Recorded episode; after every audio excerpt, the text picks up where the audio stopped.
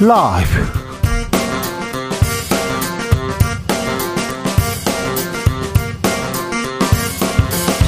2023년 7월 19일 수요일입니다. 안녕하십니까. 주진우입니다. 정부가 전국 13개 지자체를 특별 재난 지역으로 선포했습니다. 특별히 경북의 피해 컸는데요. 경북 예천에서는 실종된 주민을 찾던 해병대원 한 명이 급류에 휩쓸려 실종됐습니다. 경북 피해 구조 상황 어떤지 자세히 알아보겠습니다. 홍준표 대구시장 징계 절차 시작되자 수해 골프에 대해서 사과했습니다. 국민 정서 충분히 고려하지 못했다면서도 주말 일정이고 매뉴얼에 위배되는 일은 없었다고 거듭 강조했는데요. 이게 사과냐 진정성 있냐 논란 여전합니다. 김성태 국민의힘 의장과 이야기해 보겠습니다. 미군 1등병이 판문점 공동경비구역을 견학갔다가 군사 분계선을 넘어서 월북했습니다. 어, 이분, 이번 월북 사건이 첫 번째 있는 사건이 아니라면서요. 북미 관계 새 변수가 될 수도 있다는 전망 나오는데요. 지금은 글로벌 시대에서 살펴봅니다. 나비처럼 날아 벌처럼 쏜다. 여기는 주진우 라이브입니다.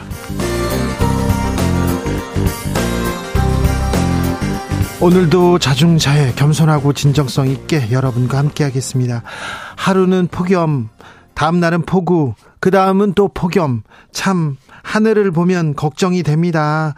하, 루하루 이렇게 어떻게 되는지 어, 별 비 피해 없어야 되는지 걱정됩니다. 그런데요, 제 외국인 친구는요, 한국에서 장마철이 제일 좋대요. 왜? 그렇게 물어봤더니 아, 비 오고 나면 하늘이 너무 예쁘다. 파란 하늘, 맑은 공기 만날 수 있어서 장마철이 좋다 얘기하더라고요. 아, 장마철, 폭우, 다음에 이렇게 하늘은 좀 보고 계십니까? 여러분이 바라보는 하늘은 어떤 모습인지 어, 사진, 그리고 글 받아보겠습니다. 문자는 샵 9730 짧은 문자 50원, 긴 문자는 100원이고요. 콩으로 보내시면 무료입니다. 음, 힘들고 어렵더라도 그래도 하늘도 보고 한숨 돌리면서 힘내시라고 하는 거예요. 그럼 주진우 라이브 시작하겠습니다.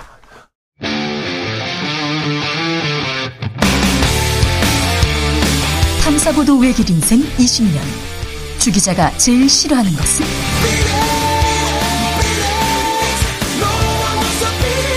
이 세상에서 비리와 부리가 사라지는 그날까지. 오늘도 흔들림 없이 주진우 라이브와 함께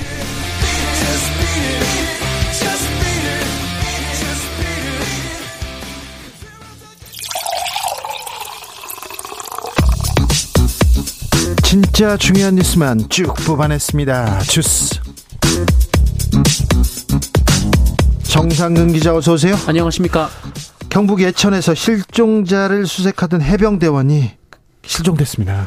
네, 집중 후 산사태 실종자를 수색하던 해병대 1사단 포병대대 소속의 모 일병이 급류에 휩쓸려 실종됐습니다. 어, 모 일병은 어제부터 수색 현장에 투입됐고 동료 대원들과 오늘 오전부터 대여를 맞춰서 이 내성천에서 실종자 수색을 하던 중 어, 강물에 휩쓸렸습니다. 아니 아무리 해병대원이지만 급류인데 급류인데 어떻게 구명조끼도 없이 이렇게 수색에 나섰을까요? 더 큰 피해는 막아야 되는데 실종자 수색은 어떻게 돼가고 있습니까? 네, 오늘 오전 11시쯤 경북 예천군 개포, 개포면에서 이 아내와 함께 차량을 이용해 대피하다 실종된 70대 남성이 숨진 채 발견됐습니다. 네. 앞서 아내인 60대 여성은 어제 역시 숨진 채 발견된 바 있습니다. 경북의 피해가 큰데요. 경북 적십자사 연결해서 피해 상황, 복구는 어떻게 되고 있는지 자세히 여쭤보겠습니다. 윤석열 대통령 특별 재난 지역 선포했습니다. 네, 윤석열 대통령은 오늘 경북 예천, 봉화, 영주, 문경, 충남, 공주, 논산, 청양, 부여, 충북, 청주, 괴산, 전북, 익산, 김제, 죽산, 이 세종시를 대상으로 특별 재난 지역을 선포했습니다. 아, 재난 지역으로 선포되면 어떤 지원을 받게 되나요? 네, 이 복구비 중 지방비 부담액의 일부를 국비로 지원받을 수가 있습니다. 아울러 피해 주민들에 대해서는 재난지원금 지원과 국세, 지방세 납부 예외, 공공요금 감면 등 간접적인 혜택이 지원됩니다. 아, 국민의힘 홍준표 대구시장 징계 절차에 착수했습니다. 네, 국민의힘 중앙윤리위원회가 전국적인 집중호우가 내리던 지난 15일 골프장을 방문해 논란을 빚은 홍준표 대구시장에 대한 징계 절차에 착수했습니다. 앞서 국민의힘의 전신인 한나라당에서는 지난 2006년 수해 지역에서 골프를 친 홍문종 의원을 제명을 했던 바 있습니다. 네. 아, 또한 국민의힘은 지난해 수해 현장에서 실언을 한 김성원 의원에 대해서는 당원권 6개월의 정지 처분을 내린 바 있습니다. 홍준표 시장 공식 사과했습니다. 홍준표 시장은 오늘 대구시청에서 긴급 기자회견을 열고 전국적으로 수해가 우려되는 상황에서 부적절했다는 지적을 겸허하게 받아들인다라면서 원칙과 사실관계를 바탕으로 상황을 설명하는 과정에서도 국민 정서를 충분히 고려하지 못해 송구스럽다라고 말했습니다. 앞서 홍준표 시장은 이 주말 일정은 사생활이라며 쓸데없이 트집 하나 잡았다고 벌떼처럼 덤빈다라고 반박한 바 있습니다. 자, 홍준표는 당원권이 정지될까요? 그래서 대권가도에 빨간불이 들어올 거예요. 잠시 후 2부에서 자세히 살펴봅니다. 이화영 전 경기도 평화부지사 재판에서 이재명 대표와 관련된 증언을 번복했다는 뉴스가 나왔습니다. 네, 쌍방울 불법 대북 송금 사건으로 기소된 이화영 전 경기도 평화부지사가 최근 검찰 수사 과정에서 쌍방울이 이재명 당시 경기도지사의 방북 비용을 대납하기로 한 것을 이재명 지사에게 보고했다라는 취지의 진술을 했다고 조선일보가 보도했습니다. 아, 이 사건은 지난 2019년 이 김성태 전 쌍방울 회장이 총 800만 달러를 북한에 불법 송금했다는 혐의와 관련된 건인데요. 어, 이중 하반기에 송금된 300만 달러는 이재명 지사의 방북 비용을 대납한 것 것이다라고 검찰은 주장한 바 있습니다. 예. 어, 이화영 전 부지사는 그동안 이 자금 송금에 이재명 대표와의 관련성을 부인해 왔으나 어, 최근 검찰에 사전 보고했다는 진술을 했다라는 건데요. 이 조선일보는 법조계를 인용해서 이재명 대표에게 제3자 뇌물 혐의를 검찰이 적용할 것이다라는 관측이 나온다고 보도했습니다. 이재명 대표는 뭐라고 합니까? 네, 이재명 대표는 검찰이 수사를 해야 하는데 자꾸 정치를 하고 있는 것 같다라고 주장했습니다. 또한 민주당 인권위원장인 주철현 의원 등은 어, 국회에서 기자회견을 열고 이화영 전 부지사의 배우자로부터 이 검찰이 허위 진술을 회유, 협박하고 있다는 내용의 친필 탄원서를 접수했다고 밝히며 어, 검찰이 10개월간 독방에 수감하고 매일 검찰에 소환하며 협박과 회유를 병행했다고 주장하기도 했습니다. 검찰이 김수현 전 청와대 비서관 수석이죠. 기소했네요. 네, 문재인 정부 당시 월성 1호기를 폐쇄한 것을 두고 검찰이 김수현 전 청와대 사회수석 비서관을 불구속 기소했습니다. 직권남용 권리행사 방해, 업무방해 혐의인데요. 네, 검찰은 김수현 전 수석이 지난 2018년 이 문재인 정부 청와대 에너지전환 TF 팀장을 맡아서 월성 원전 1호기를 폐쇄하기 위해 한국 수력 원자력을 압박했다라고 보고 있습니다. 탈원전, 탈원전이라고도 할 수 없는데 원전을 줄이고 어, 다른 에너지원으로 가겠다. 이렇게 정책을 바꿨죠. 정책 판단을 사법으로 처리하겠다. 이 부분은 어떻게 법은 해석할지. 하, 지금 2018년인데요. 2018년 일을 지금 음, 기소하다니. 네, 어떻게 볼지 좀 지켜보겠습니다. 최저임금 결정됐습니다. 네, 최저임금위원회는 오늘 15차 전원회의 결과 내년도 최저임금을 시급 9,860원, 월급 206만 740원으로 결정했다고 밝혔습니다. 얼마나 오른 거예요? 어, 2% 정도 올랐는데요. 네. 어, 내년 최저임금 영향을 받는 노동자는 65만 명에서 334만 7천 명으로 추정됩니다. 물가는 뛰는데 겨우 240원 올랐어요. 이렇게 얘기하는 분이 있고요.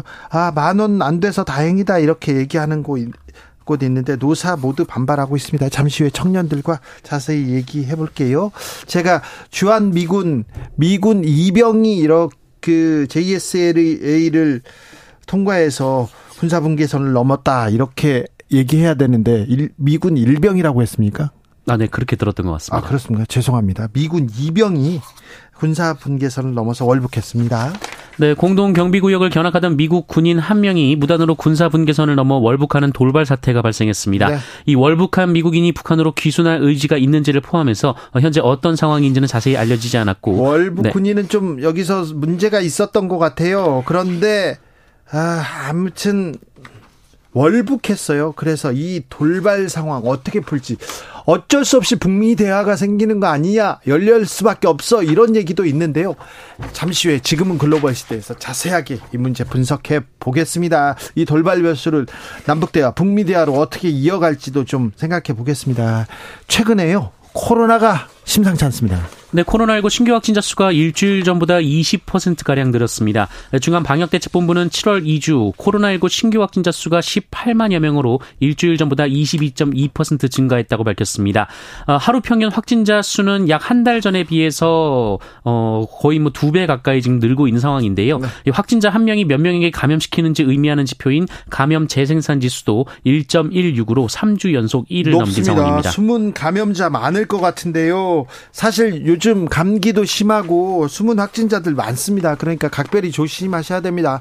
3만 명이라고 옛날에 300명 넘었다고 얼마나 무서웠어요. 얼마나 아우 참 걱정했습니까? 그런데 3만 명대입니다. 코로나가 사라진 건 아닙니다. 우리가 함께 같이 살고 있을 뿐입니다. 주스 정상근 기자와 함께 하겠 함께 했습니다. 네, 고맙습니다. 4976님께서 실종된 해병대원의 무사 기한을 바랍니다. 네. 무사 기한을 빌겠습니다. 피해가 있는데 그 피해 더 늘리진 않아죠. 이거는 완전 인재죠. 급류가 이렇게 휘몰아치는데 그냥 군인들 왜 거기에 군인들이 이렇게 동원되는지 저는 이해가 잘 안 되는데 군인들 손잡고 막 급류에 막 들어가더라고요. 손잡고 일렬로 이게 극기훈련인가 이런 생각도 하는데 조금 머리를 좀 써주세요. 조금 안전을 좀 대비해 주세요. 아무리 대민 지원 중요하다고 하지만 더 큰 희생 안 됩니다. 부탁드릴게요. 지금 계신 곳 어떠세요? 하늘은 어떤가요? 그래 가끔 하늘은 봐야죠. 얘기합니다. 한상일님 하늘을 쳐다보는 여유를 잊은 지 오래된 것 같아요. 덕분에 오늘 하, 하늘 한번 바라봅니다. 어제 퇴근길에 하늘 보는데 하늘이 너무 아름다워서 가슴이 찡하더라고요. 2952님, 하늘을 쳐다보니까요. 벌써 잠자리가 날아다니네. 이렇게 정신없이 덥다가 가을이 오겠죠.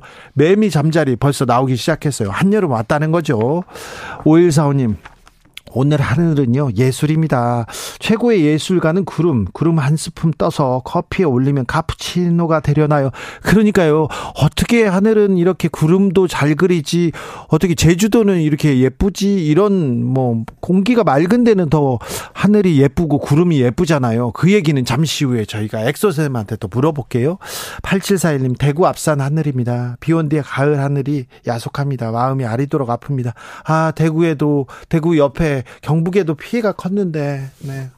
아, 빨리 피해 복구 나와, 그, 나서서 빨리 일상으로 돌아오셔야 될 텐데요. 5286님, 전국에서 비가 가장 많이 왔다는 청양, 정산면에 살고 있습니다. 폭우로 단수됐어요. 이제 많이 좋아졌습니다. 아, 옆집 개가 비 때문에 며칠 밖에 못 나와서 제가 오랜만에 데리고 산책하면서 주진우 라이브 듣고 있는데요.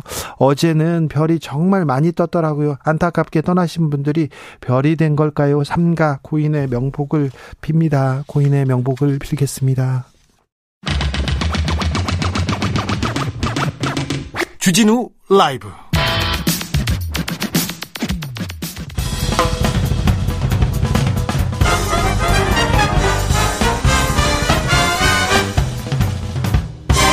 훅 인터뷰 모두를 위한 모두를 향한 모두의 궁금증 훅 인터뷰 아, 이번 폭우 경북의 피해가 컸어요. 이재민이 1000명 넘었고요. 사망 23명, 실종 4명. 아, 집에 돌아가지 못해 임시 대피소에서 숙식 해결하고 있는 분들, 아, 건강 어떤지, 2차 피해 없을지 걱정됩니다. 피해 구호는 어떤지도 좀 물어보겠습니다. 아, 김재왕 대한적십자사 경북지사 회장 전화로 연결됐습니다. 회장님. 네, 안녕하십니까. 네. 경북에 비도 많이 오고 산사태도 있었고 피해가 많아요. 지금도 비 옵니까? 예, 오늘 새벽까지만 해도 비가 참 많이 왔는데 네. 한 보름 비가 오다 말다고 지난 주말부터는 정말 많이 왔습니다. 그러니까요. 근데 오늘은 예 비가 그쳤는데 아마 장마전신 남쪽으로 빠져 내려가서 이번 주말부터 또 비가 온다는데 네. 예, 사실 걱정이 많습니다. 걱정이네요. 경북의 네. 피해가 커요. 예천을 예. 비롯해서요. 얼마나 네. 큽니까?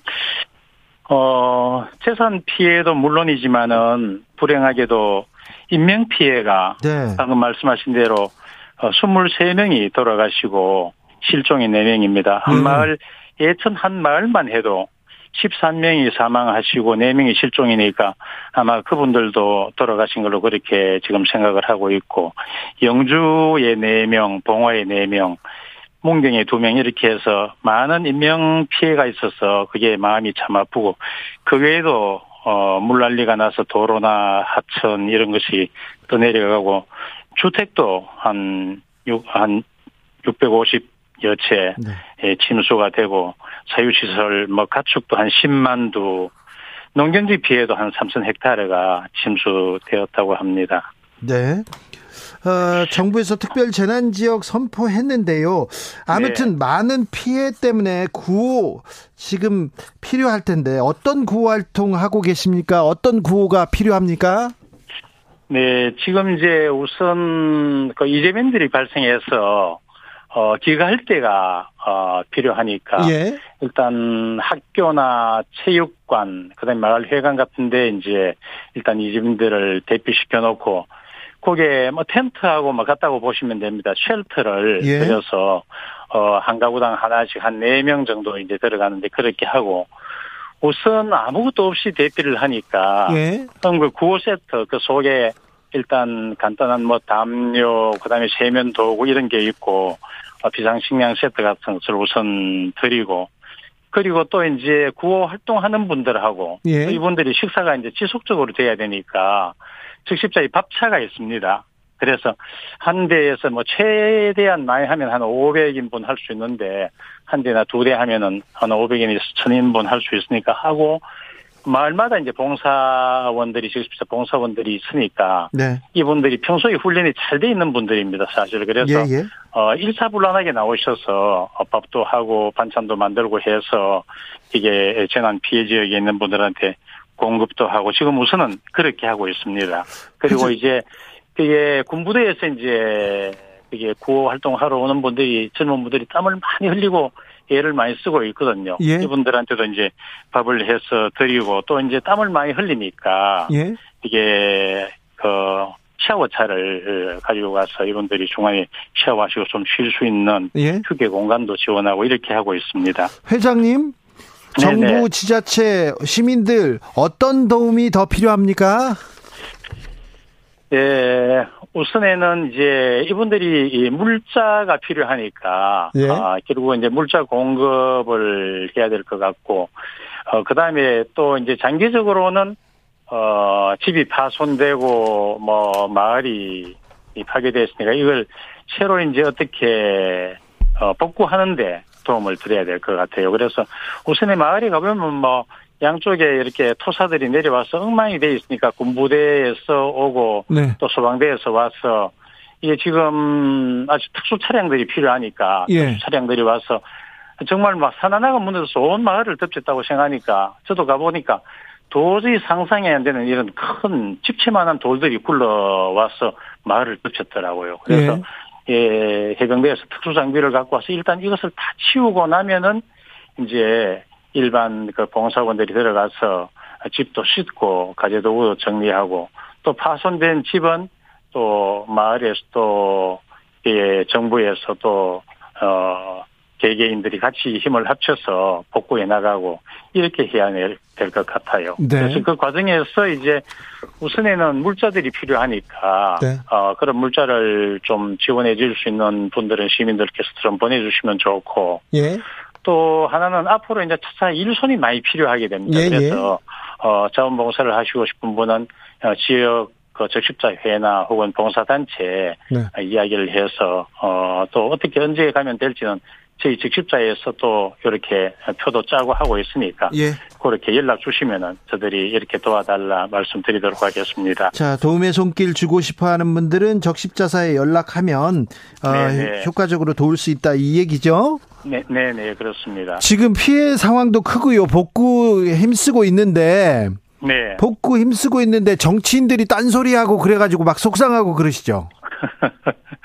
예, 항상 그렇지 않습니까? 그런데 도와주시기도 많이 도와주시고 예. 또 지원도 많이 해주시고 그렇긴 합니다. 대구시장은 수해 중에 골프 치고 또 딴소리하고 오늘 사과하긴 했습니다만 좀 속상했어요. 옆에서 속상하시죠? 예, 속상하기도 하고 또또 일반 공무원 입장에서는 또 뭐 어떤 면에서는 네. 어 그 시장님이나 공무원 입장에서는 또 그런 이야기를 할 수 있지 않겠나 이런 또 이해도 되고 그렇긴 합니다. 아 그래요. 또 마음도 넓으시네요.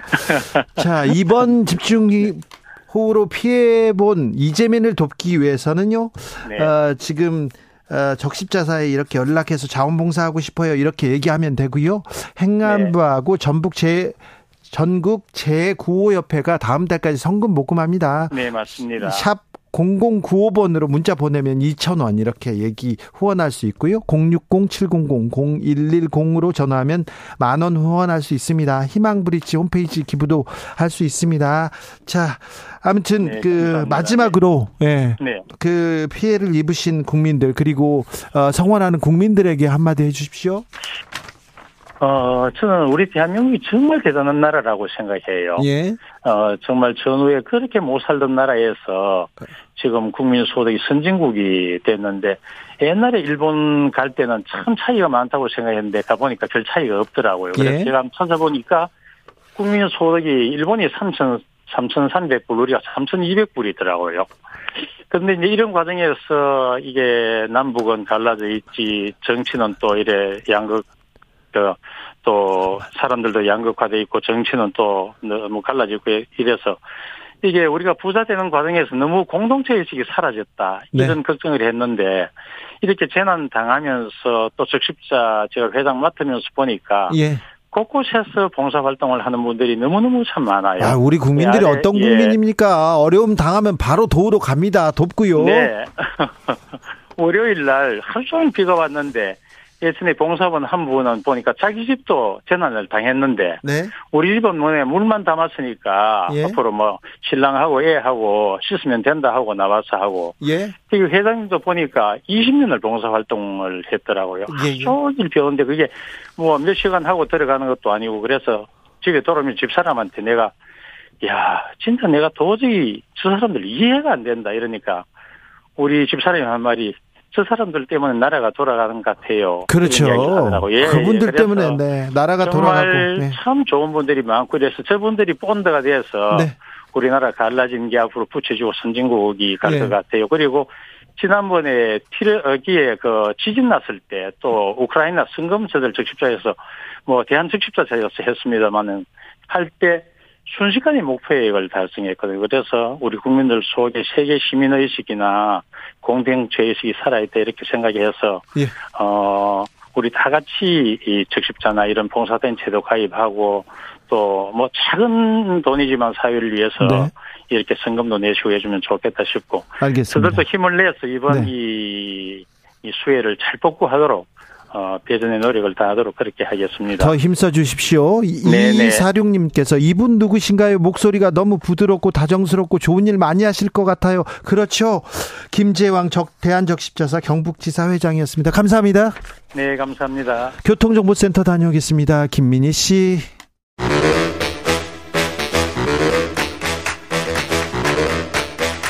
이건 시 혁신이다. 여야를 내려놓고 관습을 떼버리고 혁신을 외쳐봅시다. 다시 만난 정치 공동 혁신구역. 수요일 주진우 라이브는 정쟁 비무장지대로 변신합니다. 주진우 라이브가 지정한 여야 혁신위원장 세 분 모셨습니다. 먼저 김용태. 네, 국민의힘 김용태입니다. 류호정. 정의당 류호정입니다. 용혜인. 네, 안녕하세요. 기본소득당 용혜인입니다. 수해 피해는 없죠? 괜찮으십니까? 네, 저희는 다행히 너무 없습니다. 네. 일단 뭐 저희는 없는데 오늘 그 수색하던 해병대, 해병대. 네, 이게 속상해요. 네, 너무 속상한 아니, 소식입니다. 해병대원이라고 하지만 급류잖아요. 그런데 TV 화면 보세요. 그 장병들이 손을 잡아요. 그냥 일렬로 그리고 계속 걸어가 앞뒤로 이게 뭐 하는 건지. 로프도 없고 네. 구명조끼도 없고. 삽을 들고 어디 산을 그냥 다 파고 있는데 이렇게 무책임하게 무계획적으로 이렇게 군인은 하, 미, 대민 뭐 봉사라고 하지만 이렇게 해야 되는지 더 큰 피해가 어, 발생하면 안 되는데 참 그런데요 굉장히 안타까운 게 작년에도 이런 뉴스 전했잖아요 작년에 반지하에서 사고 있었잖아요 네, 네. 그 전에 어 부산에서 지하차도에서 큰 사고 있었지 않습니까 그런데 포항, 포항. 에서도 있었고 포항에는 지하 주차장이었죠 네. 네. 그런데 뭐 달라진 게 없어요. 나아진 게 없어요. 그러니까 굉장히 안타까운 사건이죠. 그때 작년에 이러한 일이 있었고 서울시에서도 분명히 많은 침수가 있었고 많은 분들이 돌아가셨고 대통령께서도 아, 이런 것을 이제 AI 홍보 홍수 시스템을 뭐 만들어 가지고 앞으로는 다시 이런 일이 재발하지 않도록 많은 노력을 가, 겨, 어, 경주하시겠다라고 말씀하셨는데 그리고 또 사실 우크라이나 가기 전에도 정부에서 이제 만반의 준비를 다 했다라는 식의 이제 언론 브리핑이 있었는데 그럼에도 불구하고 비슷한 식의 또 재난이 일어나서 글쎄 이걸 어떻게 평가해야 될까 되게 안 쉬운 안타까운 마음이 있고요. 그러니까 저는 전반적으로 이번에 정말 정부의 공무원분들께서 이번 사건 사건을 좀 보고 원인을 제대로 규명해야 된다. 네. 내년에는 정말 이런 사건이 일어나면 안, 일어나면 안 되잖아요. 네. 사실 이제 예견된 어, 일이었기 때문에 네. 그뭐 준비를 철저히 해야 한다. 뭐 이런 이야기들도 했잖아요. 기후 위기 이상 기후로 비가 쏟아지면요 한 번 올 때마다 퍼 붓습니다. 그렇죠. 국민들께서도 이제 작년에 경험도 있고 하니 또 더 마음의 준비 뭐또 실제 물리적인 준비들도 많이 하셨을 거고 자체적으로도. 네. 그래서 근데 또 사고가 일어났고 일어나면 야당은 뭐 예견된 참사라고 하고 여당은 정부는 불의의 사고라고 하고 그런 와중에 이제 사실 뭐 이게 뭐 늘 올지도 틀리지도 않은 그런 말들인데 어, 수해 때문에 힘든 와중에 대통령실이나 또 대구시장 같은 경우에는 말로써 그 힘듦을 더 얹고 있고 또 저 기다렸다는 듯이 공방이 시작되고 이런 것들이 또 국민들을 더욱 힘들게 하는 거 아닌가 하는 생각이 좀 듭니다. 네. 그, 뭐, 일단은 저는 재난을 대하는 대통령의 태도를 좀 지적을 하고 싶어요. 비가 와도 내 책임인 것 같다라고 생각하는 대통령과 지금 서울 뛰어가도 상황 바뀌지 않는다라고 생각하는 대통령은 내릴 수 있는 지시 자체가 다를 수밖에 없습니다. 이게 무슨 말이냐면 재난을 극복하고 대응하려고 하는 의지 그리고 이를 위한 국정 운영의 태도 이것들이 다르고요. 정부 이를 대하는 정부 관료들 조직 자체의 기능성 자체가 다를 수밖에 없습니다.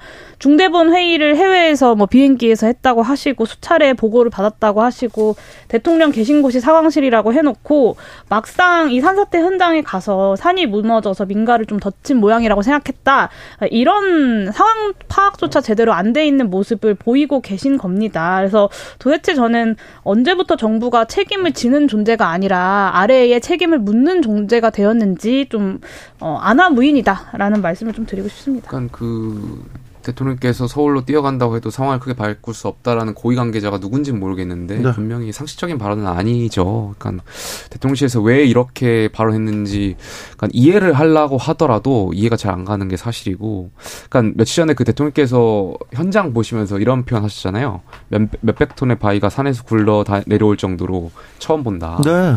그러니까, 그러니까 이 말을 반추해 보면 사실 해외에 있다 보니까 뭐 국내 상황을 잘 모르셨던 건가.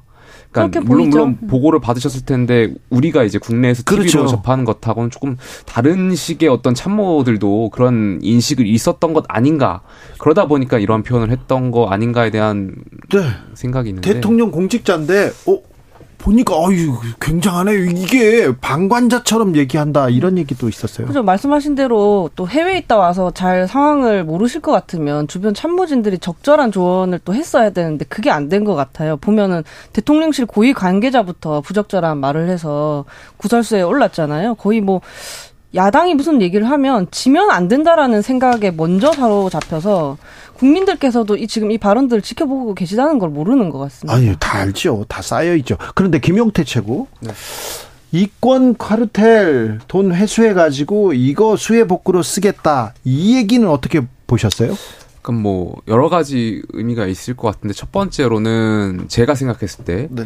어, 지지층을 위한 메시지라고 생각해요. 그러니까 대통령으로서 당연히 이 사태에 대해서 좀 메시지를 내놓으셨으면 좋았을 텐데 아무래도 이제 여당 내에서도 당원분들께서도 생각하기에 아, 우크라이나를 방문하는 것이 과연 적절했는가에 대한 그런 생각들이 있을 수 있잖아요. 이게 네. 지금 국내 재난 상황이 있고 복귀하시는 게 더 맞지 않았을까에 대한 생각을 갖고 계신 당원분들도 계셨고 그러다 보니까 대통령께서 이제 지지층을 결집시키기 위한 메시지를 내놓으시려고 했던 것 아닌가에 대한 생각이 있고 두 번째는 야당에서 제안하는 그런 추경 관련된 논의 그러니까 이미 보조금 관련해 가지고 어, 필요 없는 보조금을 삭감해서 충분히 이제 재난 상황에 대한 어떤 기금으로서 활용할 수 있게끔 하도록 할 수 있다라는 그러한 말씀을 하기 위해서 그러니까 추경에 대한 논의를 좀 끊기 위한 그런 말씀 아니셨나 생각하는데 아무래도 저는 좀 대통령께서 아까 초반에 말씀드렸던 것처럼 아, 국민 전체에 대한 공감을 좀 더 그러니까 대통령께서 하신 말씀 무슨 말씀인지 알겠는데 국민 전체가 좀 공감할 수 있는 말씀 하셨더라면 어땠을까에 대한 아쉬움이 좀 있습니다. 저는 대통령이 이제 무리하다 싶을 정도로 통제를 해라 이런 지시를 하셨다고 하던데 네. 저는 무리하다 싶을 정도로 귀국하셨었어야 됐다고 봅니다. 그리고 지금 김용태 최고가 이제 두 가지 이유로 아마 보조금 얘기를 하지 않으셨겠냐 얘기를 했는데 하나가 귀, 그 귀국에 대한 여론을 하나가 추경을 끊기 위해서라고 말씀하셨는데 그러니까 대통령실에서 이 와중에도 사람이 50명이 넘게 실종되고 사망한 이 와중에도 어떻게든 야당이랑 싸울 생각만 하고 있었던 거예요. 그러니까 이런 보조금과 연결시키는 무리수가 나올 수밖에 없는 거거든요. 네. 근데 대통령이 대통령실에서 문제가 있다고 이야기한 그 시민사회 정치 보조금이 이렇게 다 합치면 314억 정도 됩니다. 근데 작년에 2020년에 아, 중대본에서 7월 28일부터 8월 11일까지 집중호우 복구비에 얼마 들었냐 들었다고 밝혔냐면 3조 4천억 정도 들었다고 밝혔어요. 그러니까 실제로 갖다 붙일 수도 없는 돈을 가지고 지금 대통령실에서 이 수해 상황에 정쟁을 하고 계시다라는 비판을 들을 수밖에 없습니다. 네, 검찰 특활비는 어떻게 하고요? 그것도 좀 수해 복구에 내놓으시죠. 그 이런 얘기 나옵니다. 이권 카르텔이 정의가 좀 모호하다 보니까 네. 서로 지금 주장하는 통계가 좀 다른 것 같아가지고, 그러니까 어제 국무총리실 그 부패 예방 추진단에서 발표한 자료에 따르면 네. 약간 거기서 이제 전 정권의 그 태양광 보조금 사업과 관련해가지고 600여 원 정도 제가 정확한 액수는 기억 안 나는데 아, 회수 조치를 하겠다라고 발표를 했거든요. 그러니까 이권 카르텔이 대통령실 어디까지 이제 정의를 하는지 잘 모르겠습니다만 좀 정의를 하면은 아마 큰 금액이 그러니까 해당되지 않을까 그 이 말씀만 좀 드리고 싶은데 그러니까 대통령실에서 그러면 정확히 계산도 되지 않은 금액을 가지고 지금 수해 복구에 쓰겠다라고 이야기한 건 본인들 스스로가 근거가 없는 정쟁을 하고 있는 거라는 걸 사실 시인하는 거죠.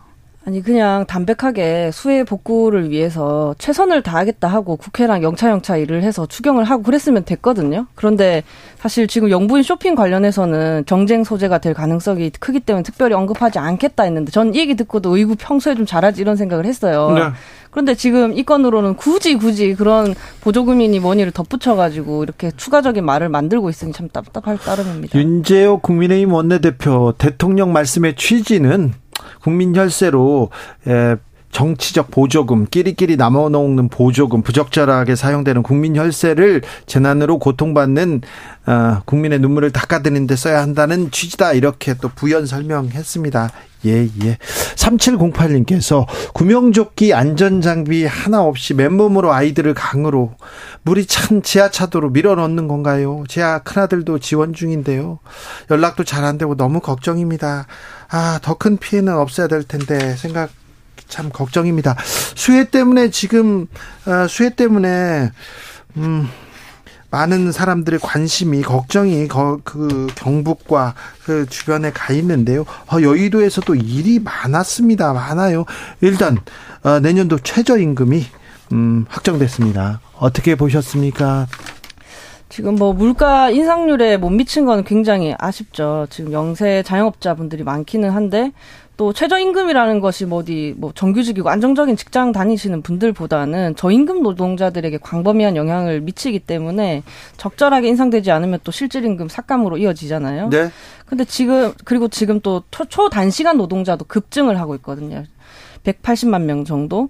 그래서 최저임금이 좀 지속적으로 상승할 수 있는 동력 자체는 존재를 해야 하는데 협상 방식이 조금 아쉽기는 했어요. 그 동결대 26% 인상으로 처음에 맞붙었는데 노, 노사가요. 네. 어차피 지금 서로 수용 못할 금액을 불러놓고 감정 싸움하는 방식으로 흘러가다가 어 그 공익 그 위원 측의 어떤 중재안을 노측이 또 놓치고 그렇게 하면서 사측 안으로 채택이 되는 이 과정들이 좀 많이 안타까웠거든요. 협상의 기술, 뭐 정치적 판단 뭐 이런 것들이 좀 많이 아쉬웠어요. 그래서 이게 내년에 최임이 공익위원이 다 교체될 예정인데 지금 윤석열 정부 같은 경우에 어, 노동계 입장에서는 계약이라고 부를 수밖에 없는 것들을 앞두고 있기 때문에 밀어붙일 수 있잖아요. 그래서 노동계도 이제 좀 자영업자 설득할 명분도 잘 만들고 현명하게 준비를 해 나가야 하지 않을까까지 생각했습니다. 네.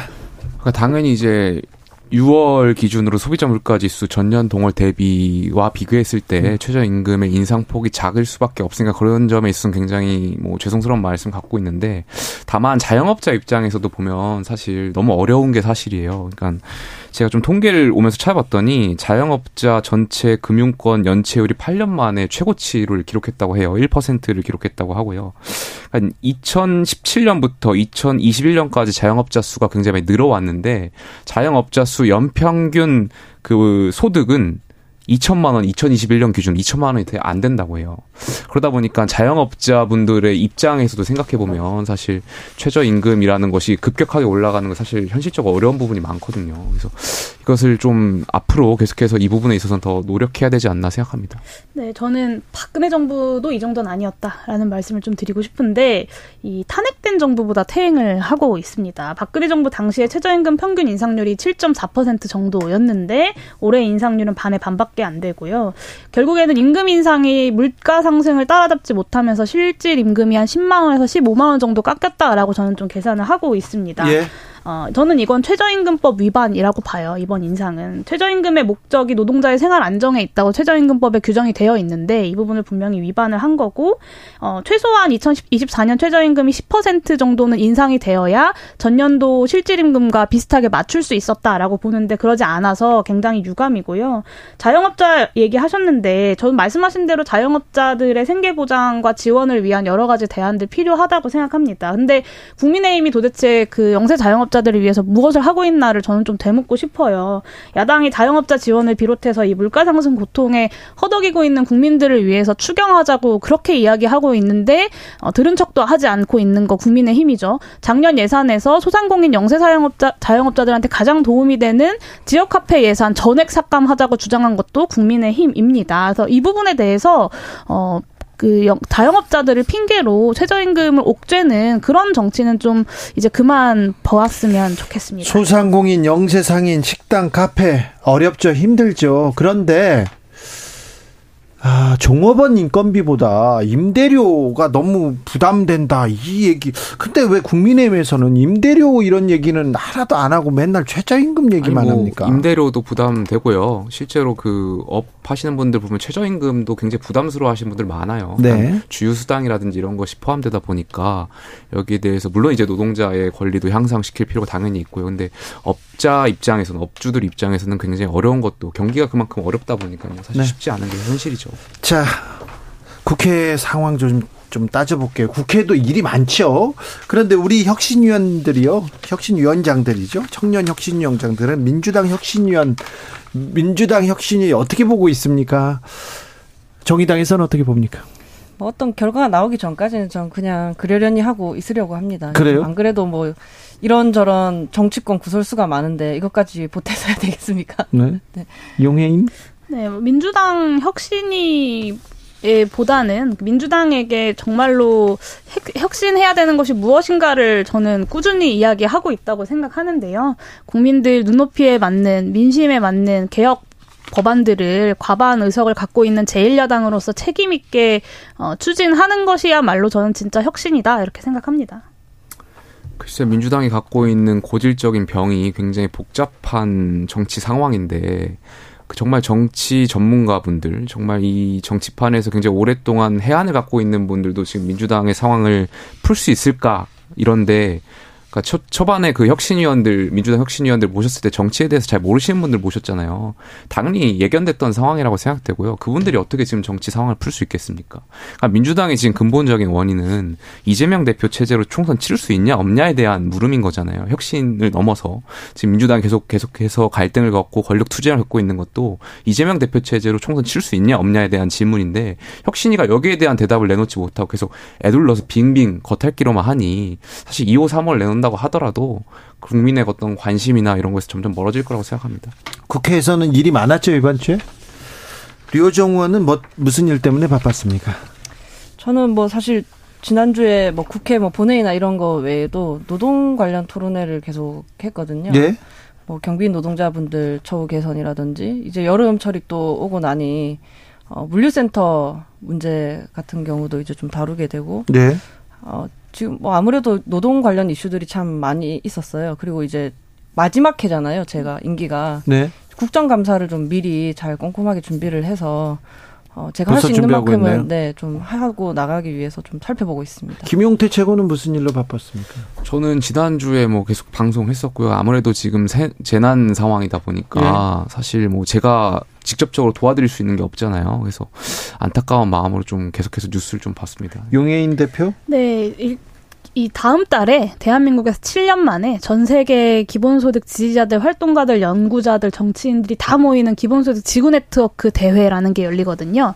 8월 23일부터 26일까지 올리는데 이 대회를 성공적으로 치르기 위해서 좀 최근에 전국을 다니고 있어요. 그래서 네. 지난주 말에 이제 목포, 무안, 그리고 광주, 전주까지 좀 다녀왔고요. 다녀오는 과정에서 실제로 전북, 충북 지역에 좀 심각한 수해 피해 상황들을 좀 살펴보고 오기도 했습니다. 그래서 어 좀 수해 대응과 관련된 여러 가지 고민들과 뭐 지구 네트워크 대회를 어떻게 잘 치를 건지 그리고 최저임금 관련돼서 어떤 입장을 정리할 건지 이런 것들을 좀 주로 했습니다. 어제부터 강화된 스토킹 방지법 시행됐습니다. 아, 좀 스토킹 범죄를 막는데 좀 도움이 될 만합니까? 네, 반의사 불벌죄를 폐지한 것은 저는 중요한 성과라고 생각합니다. 그래서 앞으로 조금이나마 좀 도움이 되기를 기대하고 있고요. 근데 스토킹, 스토킹 처벌법이 제대로 실효성을 지니기 위한 여러 방안들 역시 좀 여전히 과제로 남아 있는 것 같습니다. 올해 1월까지 좀 총 3만 9천 건 넘는 스토킹 신고가 이제 스토킹 처벌법 시행 이후에 접수가 됐는데 그 중에 이제 잠정 조치가 결정된 게 7,800건에 불과해요. 그 중에서도 가해자를 유치장에 실질적으로 분리 분리할 수 있는 잠정조치 4호는 219건으로 굉장히 미미하거든요. 그래서 어, 실제로 수사기관에 좀 적극적인 대처가 필요하고 잠정조치 결정들을 적극적으로 활용해야 되는데 어, 이 잠정조치 부, 이 잠정조치를 어떻게 보호조치를 어떻게 적극적으로 할 수 있을 것인지 그리고 잠정조치 불이행했을 경우에 지금 처벌이 굉장히 미미하거든요. 그러니까 조치를 어기고 피해자에게 다시 접근했을 때 처벌이 굉장히 미미한데 이 처벌을 좀 강화하는 것 역시도 국회가 좀 빠르게 논의해야 되는 과제. 문제라고 생각합니다. 용해인 의원 말씀하셨던 대로 반의사 불벌죄를 폐지한 것은 굉장히 큰 뭐 의미가 있다라고 생각되고요. 왜냐하면 그것이 있었더라고 하면 사실 2차 어떤 피해자와 합의를 요구하면서 2차 가해를 사실 있었던 것도 사실이었으니까요. 앞으로 이런 일이 없어지는 거에 대해서는 굉장히 좋은 일이라고 생각됩니다만 그만큼 전 수사기관의 초동 수사가 더 중요하게 된 것 같아요. 반의사 불벌죄가 없어진 만큼 괜히 오해를 받아가지고 이제 잘못된 반대의 선례로 이제 피해를 또 입는 분들도 있을 수 있으니까요. 여기에 대해서 수사기관이 더 적극적으로 수사에 좀더 어, 객관적인 수사를 할 필요가 있다는 말씀드리고 싶습니다. 아, 지금 또 이제 온라인 스토킹에 대해서도 처벌이 가능해졌잖아요. 뭐 이런 부분에 대해서는 사회적 정의가 공론화되리라고 생각하고요. 아, 그 얘기하시면 항상 또 국민회에서 그놈의 무고죄 얘기하셔가지고 이야기가 길어질 것 같은데 뭐 어쨌든 지금 이제 대법원 양형위원회 같은 경우는 스토킹 범죄에 대한 양형 기준 또 새롭게 설정을 한다고 하니 어 이런 이제 쌓여온 피해 사례들이 만든 법이기 때문에 좀 지켜봐 주시면 좋겠다 생각하고 네. 또 지금 교제 폭력이 조금 미비하잖아요. 그 네. 관련해서 그런 부분도 함께 이제 보완 입법해 나가면 좋지 않을까 싶습니다. 그런데 국회에서 선거제도는 개혁한답니까? 선거법은 바꾼답니까? 네, 선거제도 개혁 논의가 이제 의장께서 7월 안에 마무리하자라고 제안을 하셨는데 사실은 다당제 민주주의를 어떻게 가져갈 것인가에 대한 논의가 핵심임에도 불구하고 또다시 거대 양당이 논의를 하고 있다는 점 굉장히 유감이고요. 그리고 또 한 가지는 저는 다양한 저번 주에 이제 3당, 5당, 6당, 4당, 5당, 6당까지 들어올 수 있는 게 다당제다라고 말씀드렸는데 그것을 가능하게 하기 위한 이제 준연동형 비례제를 강화하고 봉쇄 조항 기준을 낮추는 법안을 발의하려고 추진을 하고 있습니다. 근데 정의당에서도 류호정 의원님만 발의에 동참해 주시고 여러 의원 님들이 좀 부정적인 의견들을 갖고 계셔서 정말로 다당제 민주주의에 대한 의지가 아, 국회의원들에게 있는 것인가 이런 고민들을 좀 하고 있습니다. 어, 항상 이제 선거 제도의 룰을 바꿔야 한다라고 생각을 하는데 그 제도의 룰을 또 바꾸는 사람 당사자들이잖아요. 국회의원 본인들이고 특히나 교섭단체 간 간사들 합의로 많이 이루어져서 위성 정당은 없애야 될 거 아니에요. 그렇죠. 그 얘기는 해야 될 거 아니에요. 그런 약속부터 우선 하고 시작을 해야 할 것 같은데 좀 제대로 되고 있는 것 같지는 않고요. 네.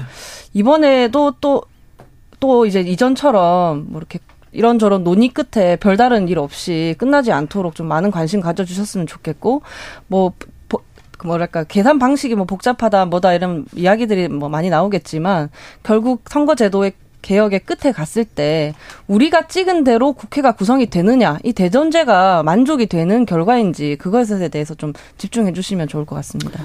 그러니까 의장의 말씀은 뭐 정치적인 레토릭처럼 치부될 거라고 저는 생각해요. 그러니까 이해관계가 복잡하게 얽혀 있다 보니까요. 역대 의장분들 말씀 들어보면 사실 본인 그러니까 뭐 정치적인 함의를 넘어서 당연히 역대 의장들이야 본인의 업적을 쌓기 위해서라도 이제 선거제 개혁이라든지 여러 가지 의미를 던졌지만 사실 국회의원 개개인이 다 이해관계가 다르거든요. 예를 들어서 경기도에 59석이 있는데 이게 거 국민의힘은 굉장히 적습니다. 한 6석 정도 있어요. 그러니까 대부분 다 민주당이란 말이죠. 근데 이게 만약에 중대선거구제를 도입하게 되면 경기도 59석 중에 국민의힘이 가져올 수 있는 의석수가 굉장히 많아질 수가 있어요. 왜냐면 2등, 3등까지 당선될 수가 있으니까요. 그러니까 민주당이 아무리 당론으로 중대선거구제를 이야기해도 경기도에 있는 민주당의 개별 의원들이 다른 생각을 할 수도 있고요.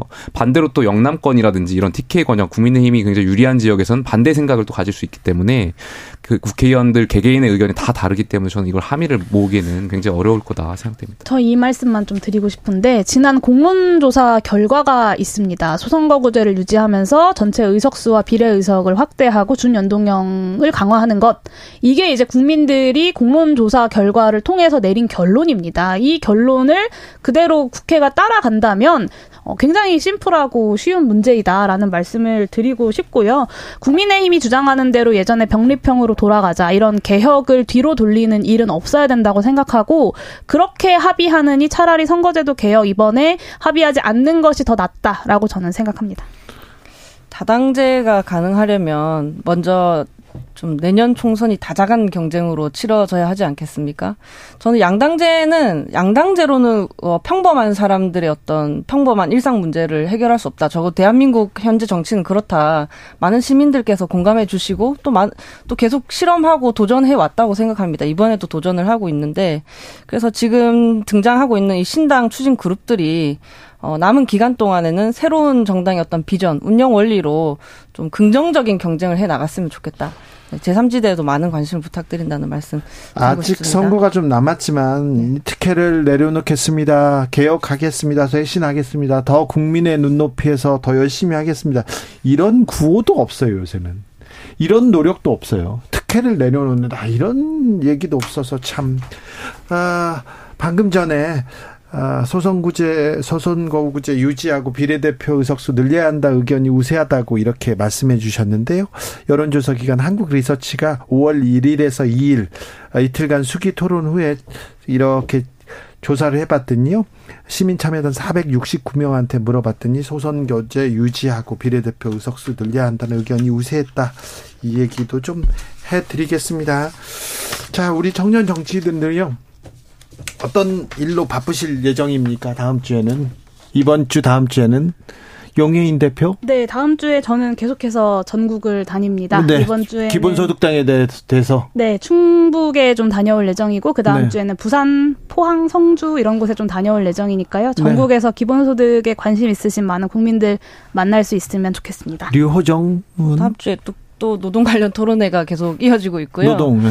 그리고 방금 말씀드렸던 제3지대 관련해서 세 번째 권력의 어떤 운영, 비전, 원리 뭐 이런 것들을 네. 만들기 위한 작업들을 정의당 내에서 있어요. 정의당 외부에서 이렇게 논의합니까? 세 번째 권력은 정의당 당원인 분도 있고요. 아닌 음. 그냥 일반 시민 분들도 계시거든요. 다 네. 함께 논의를 하는 거고요. 또 정의당이 자체적으로 지금 꾸려서 하고 있는 신당 추진 사업단 네, 여기도 많은 관심을 부탁드리겠습니다. 아무래도 저는 뭐 제 전공이 에너지 쪽이다 보니까 기후 재난이라든지 앞으로 이제 계속해서 또 장마가 있을 거잖아요. 이것이 어떤 아시아권에 어떤 영향을 미칠지 어떤 전문 자료도 계속 볼 것 같고요. 요즘 제가 통일 공부를 좀 많이 하고 있습니다. 네. 통일 관련해서 전문 자료라든지 독일의 통일 사례라든지. 통일부 장관은 어떤 것 같아요? 갑자기 또 이번 이번에 지명된 분은 네? 뭐 어떤 것 같아요? 어떤 것 같아요? 말을 못 하겠어? 아니 뭐 네. 그래도 통일부 장관의 업적은 그러니까 사명은 네. 통일을 기본 전제로 해야 하시는 분이어야 되니까요. 네. 그 생각에는 변치 않으시기를 기대하겠습니다. 통일을 생각하시는 분 같았습니까? 그러니까 궁극적인 목표는 통일은 어쨌든 통일을 생각해야 되는 부서잖아요. 아 그런데 네. 그러니까요. 그러니까 뭐 지금 생각 청문회를 가봐야지 알겠지만 가지 그, 않아도 지금껏 해본 유튜브 아니, 네, 이 말씀만 드리고 싶은데요. 대한민국 정부의 극우 유튜버화 정말 우려스럽습니다. 네, 뭐 꼭 그렇게 네, 알겠어요. 자, 세 분 말씀 잘 들었습니다. 류정원이 아우 저 국민의힘에서 그놈의 무고죄 이렇게 얘기했는데 그 무고죄로 제가 좀 정정할게요. 미안해요. 네. 감사합니다. KBS는 공정과 네. 그렇게 할게요. 네.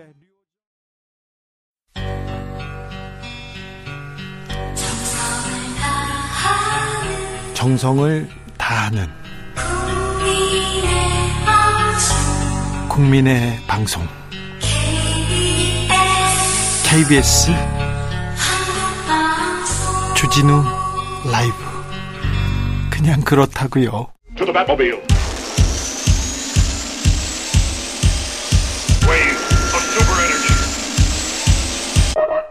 주기자의 1분 스승의 날 물었습니다. 선생님들 소망은 무엇일까요? 1위는 뭘까요? 신고나 안 당했으면이라는 뉴스 보도를 보고 마음이 아팠습니다. 서울 양천구 한 초등학교에서 생긴 일입니다. 6학년 담임 선생님이 남학생 제자 에게 폭행을 당했습니다. 학생은 분노 조절 등의 문제로 하루 1시간씩 특수반 수업을 듣고 있는데요. 특수반 수업 대신에 체육하겠다고 학생이 막 우기다가 막 우기다가 선생님의 얼굴을 여러 차례 가격하고 발길질을 했습니다. 선생님을 바닥에 내 던지기도 했다고 합니다. 이 폭행은 다른 학생들이 보는 가운데서 이루어졌습니다. 선생님은 팔을 다치고 눈에 멍이 들고 전치 3주의 진단을 받고 학교에 나오지도 못하고 있다고 합니다. 학생은 3월에도 선생님을 폭행했다고 합니다. 선생님은 그때부터 정신과 치료를 받고 있는데 선생님은 어디에서도 보호받지 못하고 있습니다. 지금도 그렇습니다.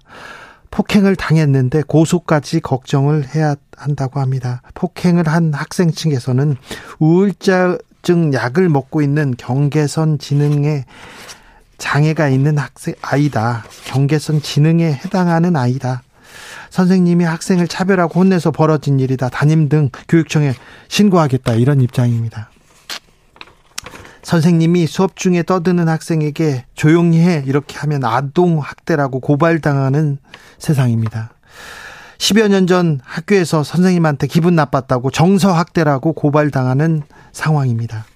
선생님들은 고소 고발 피하기 위해서라도 무기력해질 수밖에 없는 게 교실의 현실이라고 합니다. 지난해 선생님 수업하고 있는데 교단에 들어 누워서 휴대폰 하던 중학생이 있습니다. 아, 왜 그랬구나. 왜 이런 일이 벌어졌는지 이해가 됩니다. 초등학교 6학년 남학생이 담임 선생님한테 뜨거운 밤 보내세요. 남자 잘 꼬시죠라는 문자, 문자를 보냅니다. 교실에서 커피를 마시면 선생님은 커피를 마시면 안 된다고 애들 따라한다면서 비판당하고 있는 게 교단의 현실입니다. 이거 심각한 인권 침해, 교권 침해입니다. 교단에서 폭행 사건이 벌어졌는데 교육부는 교육청은 왜 가만히 있습니까? 선생님들이 떠나고 있는데 왜 실질적인 도움을 주지 못하십니까? 다른 아이들의 교육받을 권리가 방해받고 있는데 무얼 하십니까? 킬러 문항 잡는 것도 좋지만 이 학교 인권 무너뜨리는 이 킬러들 어떻게 하십니까? 왜 선생님들은 보호받지 못해 합니까? 선생님의 은혜로 사람 구실하고 살고 있다고 생각합니다. 저는 이 세상 모든 선생님들에게 미안함을 전합니다. 그리고 존경과 감사를 올립니다. 주기자의 1분이었습니다. 양희은 내 어린 날의 학교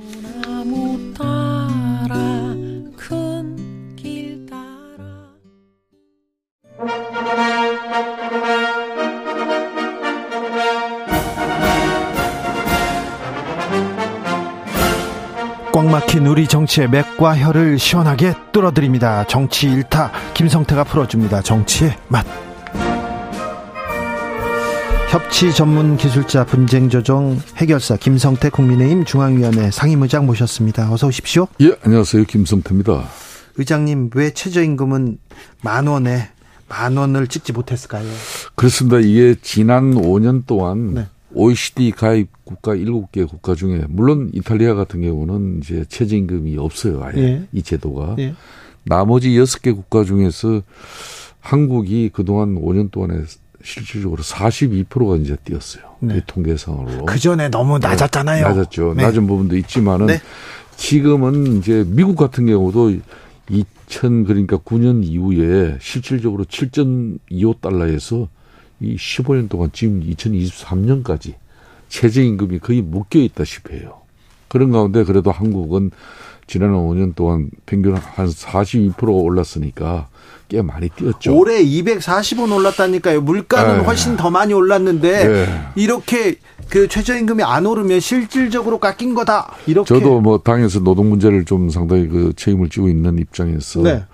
음, 그러니까 제가 그 따집니다. 노동부 장관이나 네. 노사민정위원장 뭐 노동위원회 뭐 위원장 이런 분들과 뭐 이렇게 항상 노동 해남 문제 가지고 논의할 때 네. 그래도 윤석열 대통령이 여차 잘못하면 친기업 정권으로 인식되어질 수 있다.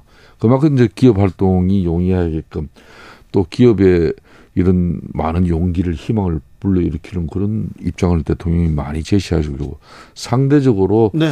노동 쪽은 좀 이렇게 소외감이 느낄 정도로 어 이렇게 취약해질 수 있다는 그런 지적이 있다. 예. 그렇기 때문에 대러 친노동적인 측면에서 이번에 한번 만원 한 넘기자. 예. 그랬지만은 결국은 9,860원 아, 2.5% 이제 작년 대비해서 네. 올랐죠. 그런데 이제 뭐 주 기자님 아시다시피 이 최저임금 적용 대상은 물론 경제활동 인구 중에 가장 취약계층입니다. 예. 물론 힘들고 어려운 3D 업종에 주로 종사하시는 분들이고 지금 실질 임금 인상으로서 오른 물가라든지 여러 가지 생활 비용을 좀 감당을 해야 되는데 네. 이번에 2.5%는 좀 터졌죠. 네. 아, 그렇지만 이제 네. 이게 또 최저임금 적용 대상 사업자들이 보면 대보면 대, 체적으로또 열악해요. 네. 그러니까 소상공인 중소기업 네, 자영업자 이런 자영업자 이런 네. 쪽이지 않습니까? 네. 또 중요한 것은 이 이제 최저임금 적용 대상이 보면요. 네. 보통 이제 우리나라 고용 허가제에 의해 가지고 외국인 근로자들이 들어오잖아요. 네. 외국인 근로자들이 전 세계에서 가장 노동 조건이 좋은 나라가 대한민국이에요. 왜?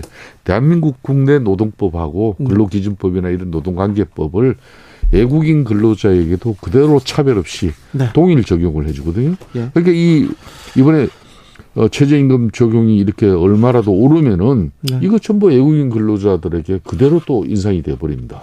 그러니까 심지어 농가라든지 요즘 뭐 어, 생선을 잡는 이 고깃배를 타는 그 많은 어, 업 종사자들도 보면 네. 거의 외국인 근로자도 없으면 안 됩니다. 예. 그래서 뭐 한편으로 이런 소상공인이나 자영업자들의 그 애환과 고충도 정부 입장에서는 뭐 이 최저임금 결정에서 많이 어, 고려되지 않았나 이렇게 봅니다. 최저임금 또 인상됐다. 나 장사 못 해먹겠다. 차라리 투잡지 뜨겠다. 이런 뉴스도 많이 나옵니다. 그런데 네, 참 안타깝죠. 예, 그 노사 다 뭐 이렇게 불만이라고 얘기 나오는데 최저임금 정해질 때마다 그렇습니다. 그런데 언론에서 최저임금 올리는 걸 굉장히 좀 뭐라고 해야 되나요?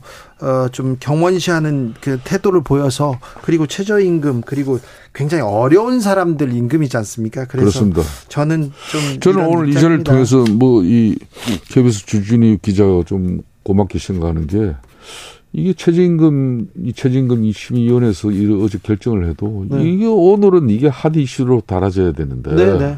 중요한 부분이죠. 근데 뭐 다른 방송에서는 이걸 좀 소홀히 해요. 네. 이게 이제 정말 이 최저임금 개청에서는 이 임금 인상이야말로 가족들의 생계에서 하나의 가장 그렇죠. 바로미터가 네. 되는 건데 네. 이거 좀 더 국민적 관심이나 언론에서도 많은 관심을 보여줬으면 좋겠어요. 네, 아무튼 110일 논의 끝에 결국 표구열로 가는데 노사 모두 불만입니다. 그런데 이런 그 최저임금을 정하는 그런 구조도 조금 바꿔보고 고민해볼 대목입니다. 그런데요, 자 예. 최저임금 이 정도 다루고요. 아까도 저희는 다뤘어요. 저희는 예. 꼭 다룹니다. 필요한 예. 부분. 수혜 대책 좀 얘기할게요. 예, 예. 그런데요, 작년에도 집중호우가 나와서 큰 피해 입었잖아요. 그래서 예. 좀더 나아져야 될 거 아닙니까? 좀더 예. 고쳤어야 될 거 아닙니까? 왜 이렇게 못합니까?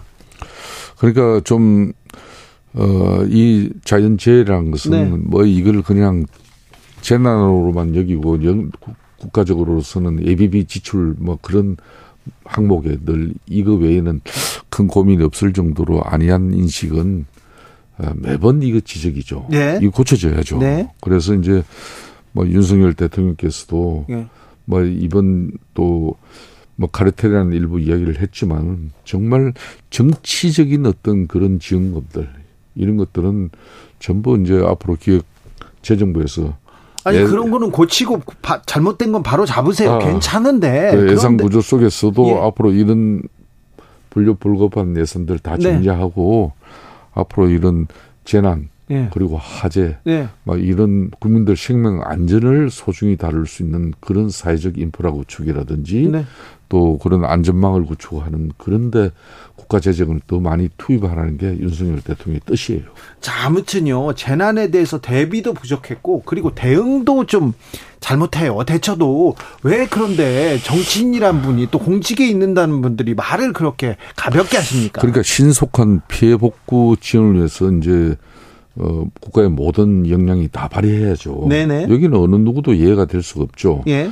더군다나 집중호우 기간 중에 인명 피해 방지를 위해서 어, 대통령께서 이 폴란드 현지에서도 하상회를 통해서 계속적으로 총력 대응을 해라고 이 지시를 했거든요. 그랬습니까? 그러니까 그렇습니다. 이걸 그때 당시 뭐 수행한 이도훈 대변인이 브리핑까지 또 해줄 정도로 그랬었죠. 그런데 뭐 아무튼 뭐 오늘 특별 재난 지역 13곳을 이렇게 발표했습니다만은 네. 두번 다시는 이런 인재 내지는 자연 자연 재난은 완전히 100% 이렇게 뭐 다 예방할 수는 없지만은 네. 그래도 국민들이 납득하고 상식적으로 생각할 수 있는 그런 아 재난 안전 그런 이제 체제를 이참에 더욱더 공급이 굳혀야 되죠. 근데 솔직히 뭐 말해서 저희 당도 책임이 크고 의장님 솔직히 말해서 이권 카르텔 이거 네. 네. 수해 복구하고는 관련이 없는 얘기인데 이걸 또 이권 카르텔로 덮으려고 한다 이런 얘기는 지적은 뭐 당내에서도 있어요. 이준석 전 대표도 얘기하잖아요. 이 얘기한 사람 잘래라고. 그래도 이제 뭐 이 부분은 이제 국가 재정을 정치적 보조금이라든지 그동안 끼리끼리 나눠 먹는 아니 그건 문제인데 보조금을 부적절하게 사용되던 그런 국민 헬세를 재난으로 고통받고 있는 그런 국민 눈물을 닦아드리는데 쓰자 그런 내용인데 해필이면 그때 또 이 카르텔 이야기는요 요즘 네. 윤석열 대통령께서 꽂혔어요. 꽂혀 있습니다. 그러니까 왜 그러니까 카르텔 그러니까 그러니까 공정과 상식에 어긋난 그런 어, 집단 이기주의적 카르텔 이거 하나는 뿌리 뽑겠다는 거거든요. 네. 어, 그러니까 이게 특히 뭐 정치권하고 결특돼 가지고 시민사회 단체 네. 정치적 보조금 이런 것도 바로 잡아 가지고 네. 이런 게 수조니까 네. 이런 건 이제 재난 안전 그리고 뭐 사회 안전 인프라 체계 구축에 쓰겠다는 거죠. 알겠어요. 고속도로 이렇게 노선을 바꿔 가지고 누가 이득을 보고 그거 그런 것도 카르텔인데. 아 그런 거 있으면 바로 잡아야죠. 바로 잡아야죠. 바로 잡아야죠. 네. 당연히 이 뭐 이번 이제 어 재난에 대해서 돼 가지고 신속한 피해 복구 이런 네. 뭐 부분이 이제 타고 다시 웬만큼 평정심이 네. 국민 실생활이나 모든 게 정상적으로 작동되어지면은 네. 그런 국민적 의혹이 있다면 바로 잡아야죠. 네. 국민들이 납득할 수 있도록. 그런데 그렇지 않을 겁니다. 속보 말씀드리겠습니다. 윤석열 대통령과 아, 김건희 여사가 미국 전략 핵 잠수함에 승선해서 뭐 연설하셨습니다. 네, 음. 그러셨어요. 그런데요, 이것도 물어볼게요. 홍준표 대구시장이 수해 와중에 골프를 쳤어요. 그리고 야 공무원이라도 골프를 못 치냐 이렇게 계속 얘기했습니다. 그런데 징계 절차가 시작되자마자 사과했습니다. 네. 그런데요, 홍준표 시장한테 징계할 것 같아요. 글쎄 이제 저도 어제 제가 이제 뭐 타 방송을 통해서 좀 메시지를 냈는데 홍 대표 입장에서는 본인의 소신과 또 정치적 철학 가지고 토요일, 일요일 이런 휴일은 네. 자기 시간으로 그걸 뭐 충전과 휴식의 시간으로 이렇게 네. 가져가는 것은 좋지만은 네. 이렇게 국민적 어 많은 재난 속에서 그런 희생자가 또 나오고 그 안타까운 죽음들에서 국민들이 애도하고 있는 그런 상황인데 네. 자기 지역 대구시에는 뭐 그런 상황이 발생 안 했으니까 다행히 예. 어 그렇게 생각할 수 있지만은 이게 윤석열 대통령과 뭐 강력 단체장 모든 공직자들은 이런 재난에 뭐 어느 특정 지역에 예로 하고 이런 게 있을 수가 없는 거죠. 예. 국가적 역량을 다 모아서 대처를 해야 되는 상황인데 하여튼 그 골프를 치고 비록 한 시간 만에 끝났지만은 그 이후에 본인이 그걸 대응하고 수습하는 과정은 국민들 그런 정서에 맞지 않아요. 그랬어요. 아, 그런 부분은 이참에 오늘 이제 사과했지만은 네. 좀 그걸 처음부터 그런 논쟁을 벌이지 말고 네. 그걸 그냥 바로 수습하고. 자, 그래서요. 어, 징계할 것 같아요. 그래가지고 대공가도에 빨간불 들어올 것 같은데 그렇지 않습니까? 어, 저는 뭐 우리 국민의힘 윤리 강, 강령에는 이런 게 있어요. 예? 사행행위라든지 유흥, 골프 이런 등에 대한 제한에 대해서 자연재해 등으로 이제 국민이 슬픔에 잠겨 있거나 또 국민과 국가가 힘을 모아야 할 경우에 이런 일을 할 수 없도록 이제 규정을 하고 있어요. 근데 힘을 안 모으고 네. 지금 다른 얘기 했잖아요. 그래서 이제 뭐 또 당원 당규상에는 이런 현행 법령이나 당원 당규 윤리 규칙을 위반해 가지고 당 발전에 어떤 지장을 초래하고 그 행위의 결과로 이제 민심이 이탈하고 위반했으면은 이거 징계가 가능하도록 돼 있거든요. 그래서 징계 어, 수위는요? 어 그런데 이 당원 당규상은 그리 돼 있는데 네. 뭐 어찌 보면은 또 홍 대표 입장에서 오늘 대국민 사과를 통해서 예. 좀뭐 이런 부분을 수습하고 아뭐 또 국민들 눈높이에 본인이 앞으로 처신을 맞추겠다는 그런 또 각오가 있기 때문에 뭐 그런 여러 가지 사정을 또 이제 앞으로 우리 일련들이 감안을 하시겠죠. 그럴까요? 그렇기 때문에 이걸 다음에 징계까지 가지는 않습니까? 대선 출마에 뭐 걸림돌은 안 됩니까? 뭐 볼수록 이게 뭐뭐 뭐 비상등이 켜졌다 이렇게 가는 것까지는 좀 너무 섣불러요. 알겠습니다. 대선에 뭐 걸림돌은 되지 않을 것이다 이렇게 얘기하시네요. 근데 국가적 역량을 다 모아야 되는 상황이지 않습니까? 수해 복구를 위해서. 네, 예. 그런데 왜 국민의힘에서는 민주당이 추경을 해서라도 수해 복구에 총력을 다하자 그런데 왜 안 된다고 합니까? 아니 이걸 추경하는 것 자체를 가지고 지금 문제가 아니라 네. 문제는 그 앞으로 이제 이런 집중 오후가 발생하고 이 피해 복구 지원을 위해서는 근본 체계적인 이제 앞으로 국가 재정을 투입해서 네. 두번 다시 이런 일이 발생하지 않는 그런 기반 속에서 네. 투입돼야 돼요. 예. 지금은 급한 불은 어, 집중호우 특별 재난 지역 선포 지역을 통해서 국가 재정이 들어가게 돼 있습니다. 네. 그래서 긴급 복구를 하는 거죠. 그 긴급 복구가 이루어진 다음에는 항구적인 안정적인 어떤 그런 어, 시스템 체제를 갖춰야 되잖아요. 네. 그런 게 이제 이번에도 드러났잖아요. 이게 정치적으로 그러니까 사대강 같은 경우 그때 볼을 설치하고 났으면 이 엄청난 예, 자연재해에서 어떻게 됐겠습니까? 그러니까 4대강이 포가 어, 건설되진 거기에 4대강 때문에는 뭐 하류가 이렇게 범람하고 이런 옛날 같으면 이 정도 비면요. 그런 난리가 났습니다. 그렇지만 이번에 없었잖아요. 그래서 이번에 앞으로도 이제 이런 지방 이런 이 침수 지역 이런 하천 같은 경우도 환경부에서 어 정부 국토교통부와 보다 앞으로 협력적인 어떤 그런 관계 속에서 항구적인 안전 그런 체제를 구축해야 됩니다. 4대강 4대강 사업은 좀 더 논의해 볼 내용이 많은데요. 이거 그건 다른 시간에 하겠습니다. 예. 자, 지난번에 저희가 방송 나왔을 때 김성태 의장이 이렇게 오시면은요. 방송 전에 이런저런 얘기를 합니다. 그런데 지난주에 저한테 무슨 얘기를 했냐면은 아, 이화영 경기 부지사가 버티지를 못하고 못하게 될 것이다. 그런데 그 말 나오자마자 입장을 바꿔서 김성태 어, 쌍방울 회장한테 이재명 방북 요청했다.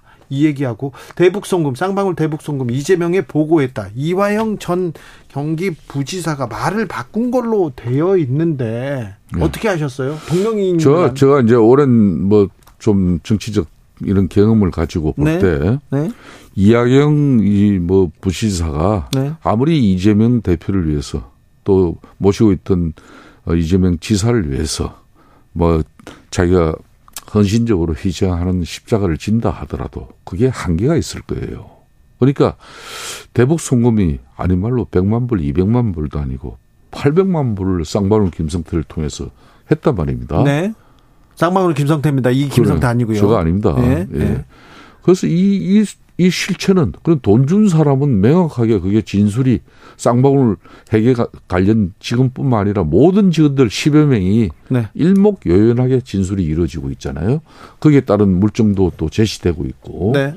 법정 진술까지도 다 이루어지고 있고 그런 측면에서 이하영 부지사만 이걸 모든 걸 자기가 지고 가기는 십자가를 지고 가기는 자기가 감당이 안 됩니다. 자, 김성태 쌍방울 회장은 아닌 말로 제가 네. 또 말씀을 드리면은 네. 뭐 1년 이후에 대선이 있어 가지고 이재명 지금 현재 민주당 대표가 자기 이제 뭐 대통령이 될 수 있다는 그런 절대적인 여건과 희망이 현실화 될 수 있는 그런 상황이면 아마 이하영 부지사가 버틸지도 몰라요. 자기가 앞으로 뭐 법정에서 행위 얼마를 떨어지더라도 근데 그러기에는 어, 본인도 자기 인생이 있고 자기 가족이 있는데 그걸 혼자 이걸 감당할 수 있다고요? 그거는 어떻게 이한영 부지사 보고 북한의 대북 송금을 쌍방울 김성태 회장과 쌍방울 그 회사 관련 임직원들은 다 한결같이 진술을 하는데 그걸 자기가 했다 그러면 그게 말이 되는 거예요. 자, 쌍방울 이게 너무 상식적이에요. 지금. 쌍방울 이 사건 이거 언제적 얘기냐? 그러면서 이재명 대표 측에서는 이거 검찰이 방북 비용 대납 프레임 짜놓고 대표를 끼워 넣는다. 이거 그리고 어, 이전 부지사에게 허위 진술 회유 압박했다. 충격적이다. 이렇게 기자회견을 했어요. 아마 지금 민주당 입장에서나 이재명 대표 주변에서는 그렇게밖에 정치적으로 검찰을 압박하고 또 업무를 이렇게 제시할 수밖에 없는 수준일 거예요. 그렇지만은 지금 대한민국 검찰 같은 경우는 제1야당, 그것도 170석 가까운 제 국회 입법 권력을 한 손에 쥐고 있는 이재명 대표를 상대로 하는 이 대북 송금 이 검찰 수사에서 그걸 아무리 뭐 미리 각본에 짜놓고 기획 수사를 통해서 거기에 이재명 지금 민주당 대표를 맞추고 있다? 그거는 어느 검사가 자기 목을 걸고 그렇게 할 수 있겠습니까? 이재명 대표 검찰이 수사를 해야 되는데 자꾸 정치를 한다. 그러니까 그런 말밖에 못 하는 거예요. 자기가 어, 이하영 부지사에게 그런 걸 지시한 사실도 없고 또 이거는 이하영 부지사가 김성태 쌍방울 회장과 둘 사이에 있었던 일로 나는 전혀 모른다. 네. 그렇게 이야기하지 못하잖아요. 그런데 지난번 성남시장 시절에도 성남 도계공 김문기 처장 그 아들도 법정에서 진술했지만은 집에서도 그 가족들이 다 이재명 당시 성남시장 전화를 받아서 다 내용 아는 걸 중국 고인을 갖다 자기는 모른다. 그 가족들이 얼마나 시장에 대한 큰 배신 가지였을까. 그런 측면에서 지금 이제 이 쌍방울 김성태의 대북 송금권도 나하고는 관계없다. 네. 이하영 부지사하고의 문제다. 이렇게 몰아잖아요. 이재명 대표가 그렇게 이야기 못 하잖아요. 아니요. 그 전에는 전혀 모르는 상황이라고 했죠. 아, 그런 이야기를 그렇게 이야, 부지사자, 부지사하고 둘만의 문제지 예. 나는 모르는 일이다. 그렇게 지금 안 하고 있다니까요. 그만큼 이 건은 앞으로도 두고 봅시오. 이하영 부지사가 정치적으로 이 대북 송금의 그 십자가 총대를 자기가 얼만큼 이걸 어 모든 법적 처벌을 자기가 감내하면서 이걸 지고 갈 수 있을 건지. 알겠습니다. 네. 그런 국민적 상식으로 이런 뒤다볼 수 있는 거죠. 지난주부터 이 얘기를 하셔가지고 뭘 좀 알고 계신 것 같은데, 네. 그래서 물어봤습니다. 정치의 맛 여기까지 듣겠습니다. 김성태 국민의힘 중앙위원회 상임의장이었습니다. 감사합니다. 예, 감사합니다. 정치 피로, 사건 사고로 인한 피로, 고달픈 일상에서 오는 피로. 오늘 시사하셨습니까? 경험해보세요. 들은 날과 안 들은 날의 차이. 여러분의 피로를 날려줄 저녁 한 끼 시사. 추진우 라이브.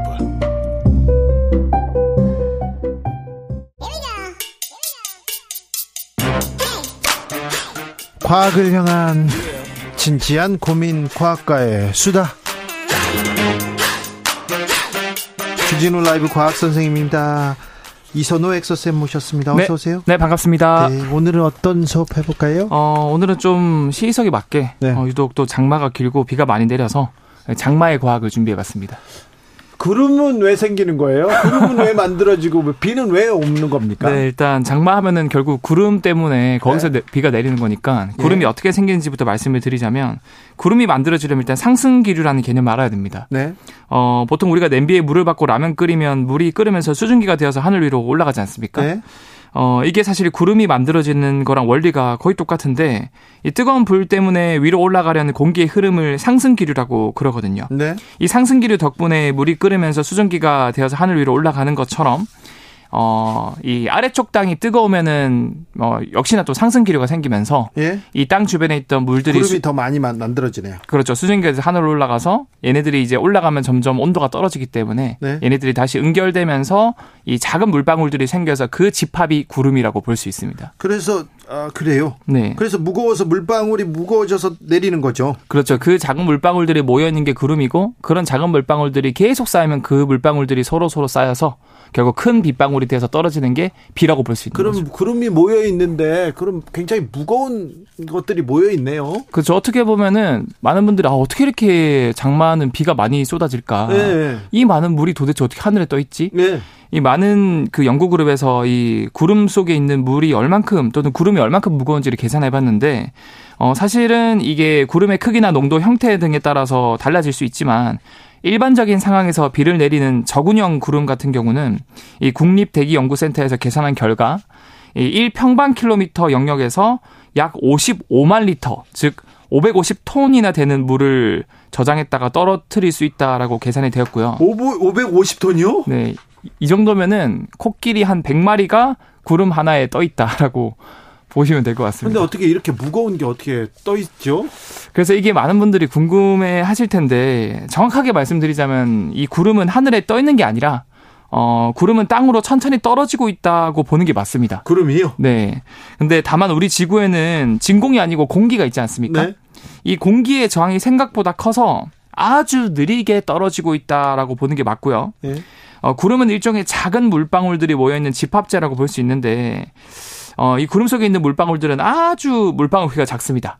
근데 물방울이 작으면 작을수록 이 공기의 장을 많이 받아서 굉장히 천천히 떨어진대요. 예? 거의 달팽이가 기어가는 수준의 속도라 그래서 어 사실 우리가 하늘에 떠 있는 구름은 달팽이가 기어가는 속도 정도로 하, 땅으로 떨어지고 있다라고 보는 게 맞고요. 네. 근데 내려오다가 이제 작은 물방울들끼리 서로 부딪히면은 결국 얘네들이 모이고 모여서 큰 물방울이 되고 그것들이 결국에는 이제 비가 되어서 떨어지는 것이죠. 그래요? 네. 아, 근데 비행기 타고 지나가다 보면 네. 구름 속을 이렇게 가잖아요. 네네. 어떤 구름은 어떤 구름은 그냥 뭐 괜찮은데 어떤 구름은 잔뜩 화나 있기도 하고 그렇죠, 그렇잖아요. 그렇죠. 그게 구름에 따라서 네. 결과 제가 말씀드린 것처럼 저군형 구름 같은 경우는 수증기를 많이 포함하고 있고요. 네. 그런 애들은 결국 금방 물방울이 생겨서 굉장히 폭우 어, 물을 많이 쏟아낼 수 있고요. 그리고 사실 이 구름 자체가 이렇게 떠 있을 수 있는 이유가 제가 공기 덕분이라고 하지 않았습니까? 네. 만약에 공기가 없었다면은 이 비가 떨어졌을 때 이 비가 떨어지는 속도가 1초에 150m 이거는 총알 속도랑 같거든요. 네. 만약에 공기가 없었다면 우리 건물이고 창문이고 다 무너졌을 거예요. 아 그래요? 네. 근데 공기 덕분에 공기 저항을 받아서 네 저항 덕분에 어, 원래 낼 수 있는 속도의 95%나 속도가 느려진대요. 아 그래요? 그래서 이걸 종단 속도라고 그러는데 이거 덕분에 우리가 비를 맞아도 괜찮다. 어, 라고 볼 수 있는 거죠. 그렇습니다. 네. 최기용님께서 목욕탕 천정에 생기는 물방울도 비슷한 원리가 어, 같은 원리라고 네. 볼수 있는 거죠. 네. 자, 구름은 물방울에 모여 있다, 집합이다 이렇게 얘기했는데 왜 근데 주로 하얀색입니까? 어, 이제 물방울 하면은 사실 우리가 물을 마셔보면 투명하지 않습니까? 투명하죠. 근데 물방울들의 집합이면은 당연히 투명해야 될 텐데 왜 구름은 하얀 색깔일까? 예? 어, 사실 이 구름 속 물방울들은 아 주 잘, 잘게 엄청나게 얇은 물방울들이 퍼져 있는 거거든요. 네. 거의 우리가 분무기 뿌렸을 정도의 그 작은 물방울들이 퍼져 있는 상태이기 때문에 어, 이 구름으로 이제 햇빛이 비춰지면은 이 햇빛이 물방울을 통과하면서 빛들이 막 이렇게 산란합니다. 굴절 반사 산란. 네? 산란하게 되면은 이 빛 속에 숨겨져 있던 빨주노초 파남보 색들이 마구마구 튀어나오는데 네. 중요한 건 물방울들이 워낙 많다 보니까 이 구름 속에 빨주노초 파란보 색들이 또 서로 계속 섞이고 섞이고 섞여서 네, 색은 섞이면 검정으로 되고 빛은 색, 섞이면 하얀색으로 된다. 그렇죠. 그래서 구름이 하얀 색깔로 네. 보이는 거고 우리가 이 세제를 해서 그 설거지 할 때도 하얀 거품 나오지 않습니까? 네. 그것도 사실 빛의 산란이 섞여서 결국 하얀 색깔로 나오는 거다. 초등학교 3학년 때쯤 배운 거 같아요. 그 3, 40년에 배우실 것 기억하시고. 네. 근데 왜 장마는 왜 이렇게 네. 생기는 건가요? 이건 장마는 그뭐 어, 기단 막 나오고 기압 나오고 그러나요? 그렇죠. 이게 장마 전선이 오면은 네. 막뭐 몇 주, 심지어 길게는 몇 달을 계속 비가 내리잖아요. 왜그 기, 그 기단 그리고 그 구름들이 안 가고 거기에 버티고 있어요. 맞아, 맞아요. 그래서 사실 어, 이걸 제가 비유를 들자면 뭐 정치든 뭐 주식이든 아니면 과거 종로거리든 어디든 세력이 있지 않습니까? 예. 뭐 정치에서도 무슨 무슨 당 할 때 그 당자가 세력 당자, 패거리 당자거든요. 어, 그렇죠. 그런 것처럼 이 공기들에게도 각 지역별로 세력이 있습니다. 아, 그래요? 네. 그래서 특히 우리나라 주변에 커다란 공기 어, 덩어리 세력들이 있는데 이 세력들이 가끔 서로 가까워지면 영역 다툼을 하면서 일종의 이제 어깨빵을 한다고 보면 될 것 같아요. 어깨로 부딪힌다. 부딪히는 거죠. 네. 그래서 이 공기들의 세력을 기단이라고 부르는데요. 예. 이 북쪽에서 내려오는 차가운 공기 덩어리 기단과 예. 남쪽에서 이제 한반도 위로 올라오는 뜨거운 공기 덩어리 기단은 보통 6월 말에서 우리나라에서 이제 서로 이제 세력 다툼을 하기 시작하는 거죠. 아, 그래서 계속 부딪혀요. 계속 부딪힙니다. 네. 그게 일종의 이제 장마 전선이라고 보면 되는 거고요. 네. 그럼 어떻게 이렇게 비가 오래 내리냐? 예. 어, 중요한 건 북쪽에서 내려온 차가운 기단은 차갑기 때문에 밀도가 높아서 무겁고 예. 남쪽에서 올라온 뜨거운 기단은 밀도가 좀 낮아서 좀 가볍거든요. 예. 그러니까 둘이 만나면은 계속 부딪힌다기보다는 차가운 이 기단은 아래쪽으로 좀 내려가고요. 예. 뜨거운 기단은 위쪽으로 살짝 올라가요. 예. 그렇게 이렇게 올라가게 되면 이 여기서 이제 장마 전선이 생기는데 쉽게 비유를 들자면 우리가 차가운 컵에 물을 부어서 좀 냅두면은 컵에 구멍이 뚫린 것도 아닌데 물그 물방울이 송글송글하죠. 맺히죠. 네. 그런 것처럼 뜨거운 기단에 있던 수증기들이 차가운 기단 표면으로 물방울로 맺히기 시작해요. 네. 그것들이 이제 물방울이 쌓이고 쌓여서 아래쪽으로 비가 내리는데 중요한 건 제가 말씀드린 것처럼 6월 말에서 7월까지는 두 기단이 워낙 세력이 힘이 비슷하다 보니까 한반도에 딱 이렇게 부딪히면서 계속 정체가 되면서 오랜 기간 비가 내리는 걸 장마라고 하는 거고요. 장마인데 근데요. 요즘은 왜 이렇게 이렇게 대치 국면이 길어요? 정치권도 아닌데 아니 장마가 좀 길어진다. 그리고 네. 집중호우 계속된다 이런 얘기는 있잖아요. 참 이게 안타까운 게 지구 온난화 때문에 네. 이 기단 자체가 세력이 어 오랫동안 한반도에 머문다 그러고요. 네. 그것 때문에 이제는 장마라는 표현보다는 실제로 이 어, 그, 장마 백서라는 게 있거든요. 네. 기상청에서 만드는 이 네. 장마 백서에서 이 장마라는 표현을 이제는 우기로 좀 확장해 보자. 그런 것 같아요. 네, 그런 논의를 하고 있고요. 옛날에 음. 장마철보다는 어, 갑자기 쏟아지지 않습니까? 이게 맞아, 맞아. 아예 좀 음. 성격이 바뀐 것도 같아요. 우기 건기로 표현해야 맞는 걸까요? 네, 그게 사실 우기 건기 같은 경우는 열대 및 아열대 기후대에서 주로 사용되는 표현인데 네. 이 우기 같은 경우는 장마보다 훨씬 길게 비가 내리고 그 순간적으로 확 많이 내리는 경우도 있고 스콜 스콜처럼. 예. 근데 이거를 이제 우리나라에서 써보자라고 얘기를 나오는 이유가 결국 우리나라도 지구 온난화로 인해서 온대 기후에서 이제는 예. 아열대 기후로 한 단계 더 가까워지고 있다는 뜻이고요. 실제로 과거에 이 장마가 우리나라에서 6월 상순에서 7월 상순에 걸쳐서 오는 여름 장마가 하나 있고요. 예. 그 다음에 9월쯤에 오는 가을 장마로 뚜렷하게 구분이 되었는데 네. 이제는 그 구분이 잘 안 된대요. 예. 그래서 이제는 6월 말에서 거의 8월 말까지 계속 비가 오기 때문에 아예 우기라는 표현을 쓰자라는 예. 뭐 생각을 하고 있습니다. 네. 네. 기후 위기로 이렇게 아 기후가 아예 바뀌었어요 우리나라가. 맞아요. 그래서 이 집중호 이 우기의 집중호우를 어떻게 대비해야 되는지 여기에 대한 고민도 계속 돼야 될 것 같습니다. 네. 잘 배웠습니다. 가, 과학 커뮤니케이터 이선호 엑소쌤 감사합니다. 네, 감사합니다. 아, 비구름은 왜 검을까요? 엑소쌤은 모르는 게 뭐, 뭔가요? 얘기 있는데 그건 나중에 물어볼게요. 교통정보센터 다녀오겠습니다. 김민희 씨.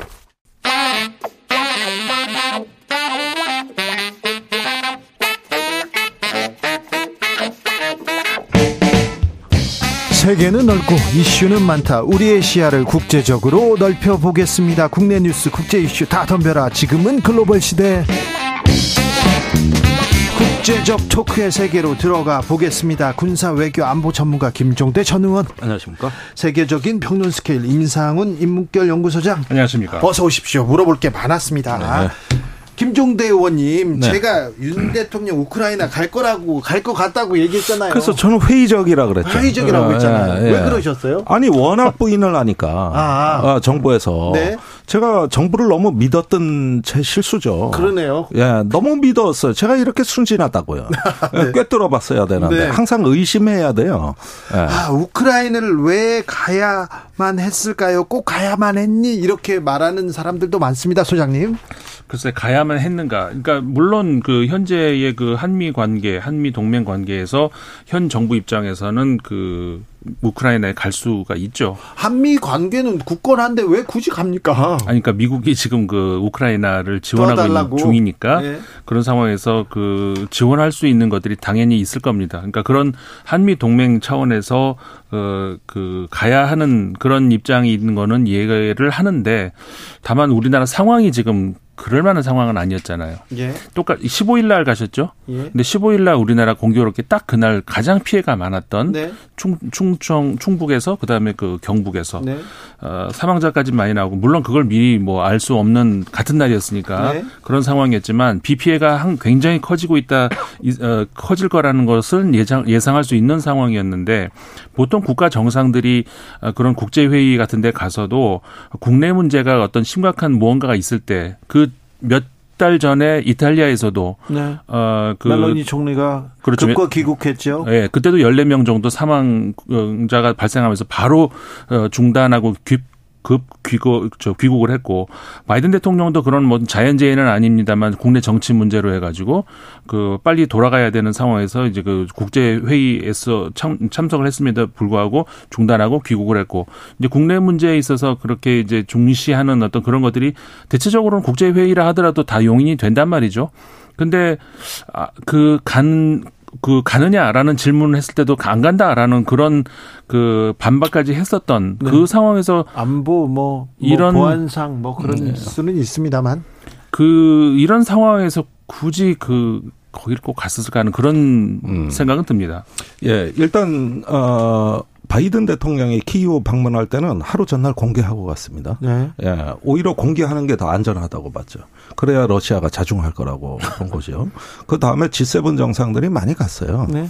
그래서 아무래도 심리적 지팔이라고 하는 이런 어떤 그 멘탈이 중요했던 것 같다. 일단 그 그룹에 끼어야 되고 뭔가 우리가 그 뭐 자유와의 어떤 그 인도 태평양 또 자유의 연대에서 일단 중추 국가라는 거 이걸 보여줘야 된다는 강박관념에 많이 내달렸던 것 같아요. 그리고 수혜 문제는 이렇습니다. 그 조태영 안보실장이 언론에 인터뷰한 거 보면은 어 수해가 나서 이미 어 충북 오송에서 사망자가 발생했을 때 그때가 이제 기차 안에 있었고 또 사실 제때 보고를 못 받은 것처럼 4시간 후에 하는 걸로 돼 있거든요. 네. 근데 여기서 한 가지 우리가 짚어봐야 될게 있습니다. 작년 9월에 에릭 슈미 구글 창업 창립자가 네. 그 우크라이나를 방문하고 낸 짧은 논문의 첫 줄에 나오는 대목인데 폴란드에서 기차를 탔을 때 안내 방송에서부터 놀랐다. 그 안내 방송의 모든 승객께 지금부터 데이터 통신 몇 기가 서비스를 제공합니다. 네. 이 안내 방송이 나오더라는 거예요. 써보니까 5G 광대역 통신망이 너무 잘 터지더라는 거예요. 그러니까 기차 안에 있었다고 하는 게 중요한 게 아니에요. 이미 우크라이나 스타링크 위성 체계에 철도 안에 모든 승객에게 데이터를 제공해 줍니다. 예. 그러니까 이게 통신 문제도 아니고 극비 문제도 아니고 보안 문제도 아니라는 거예요. 얼마든지 다 소통이 됐다는 거거든요.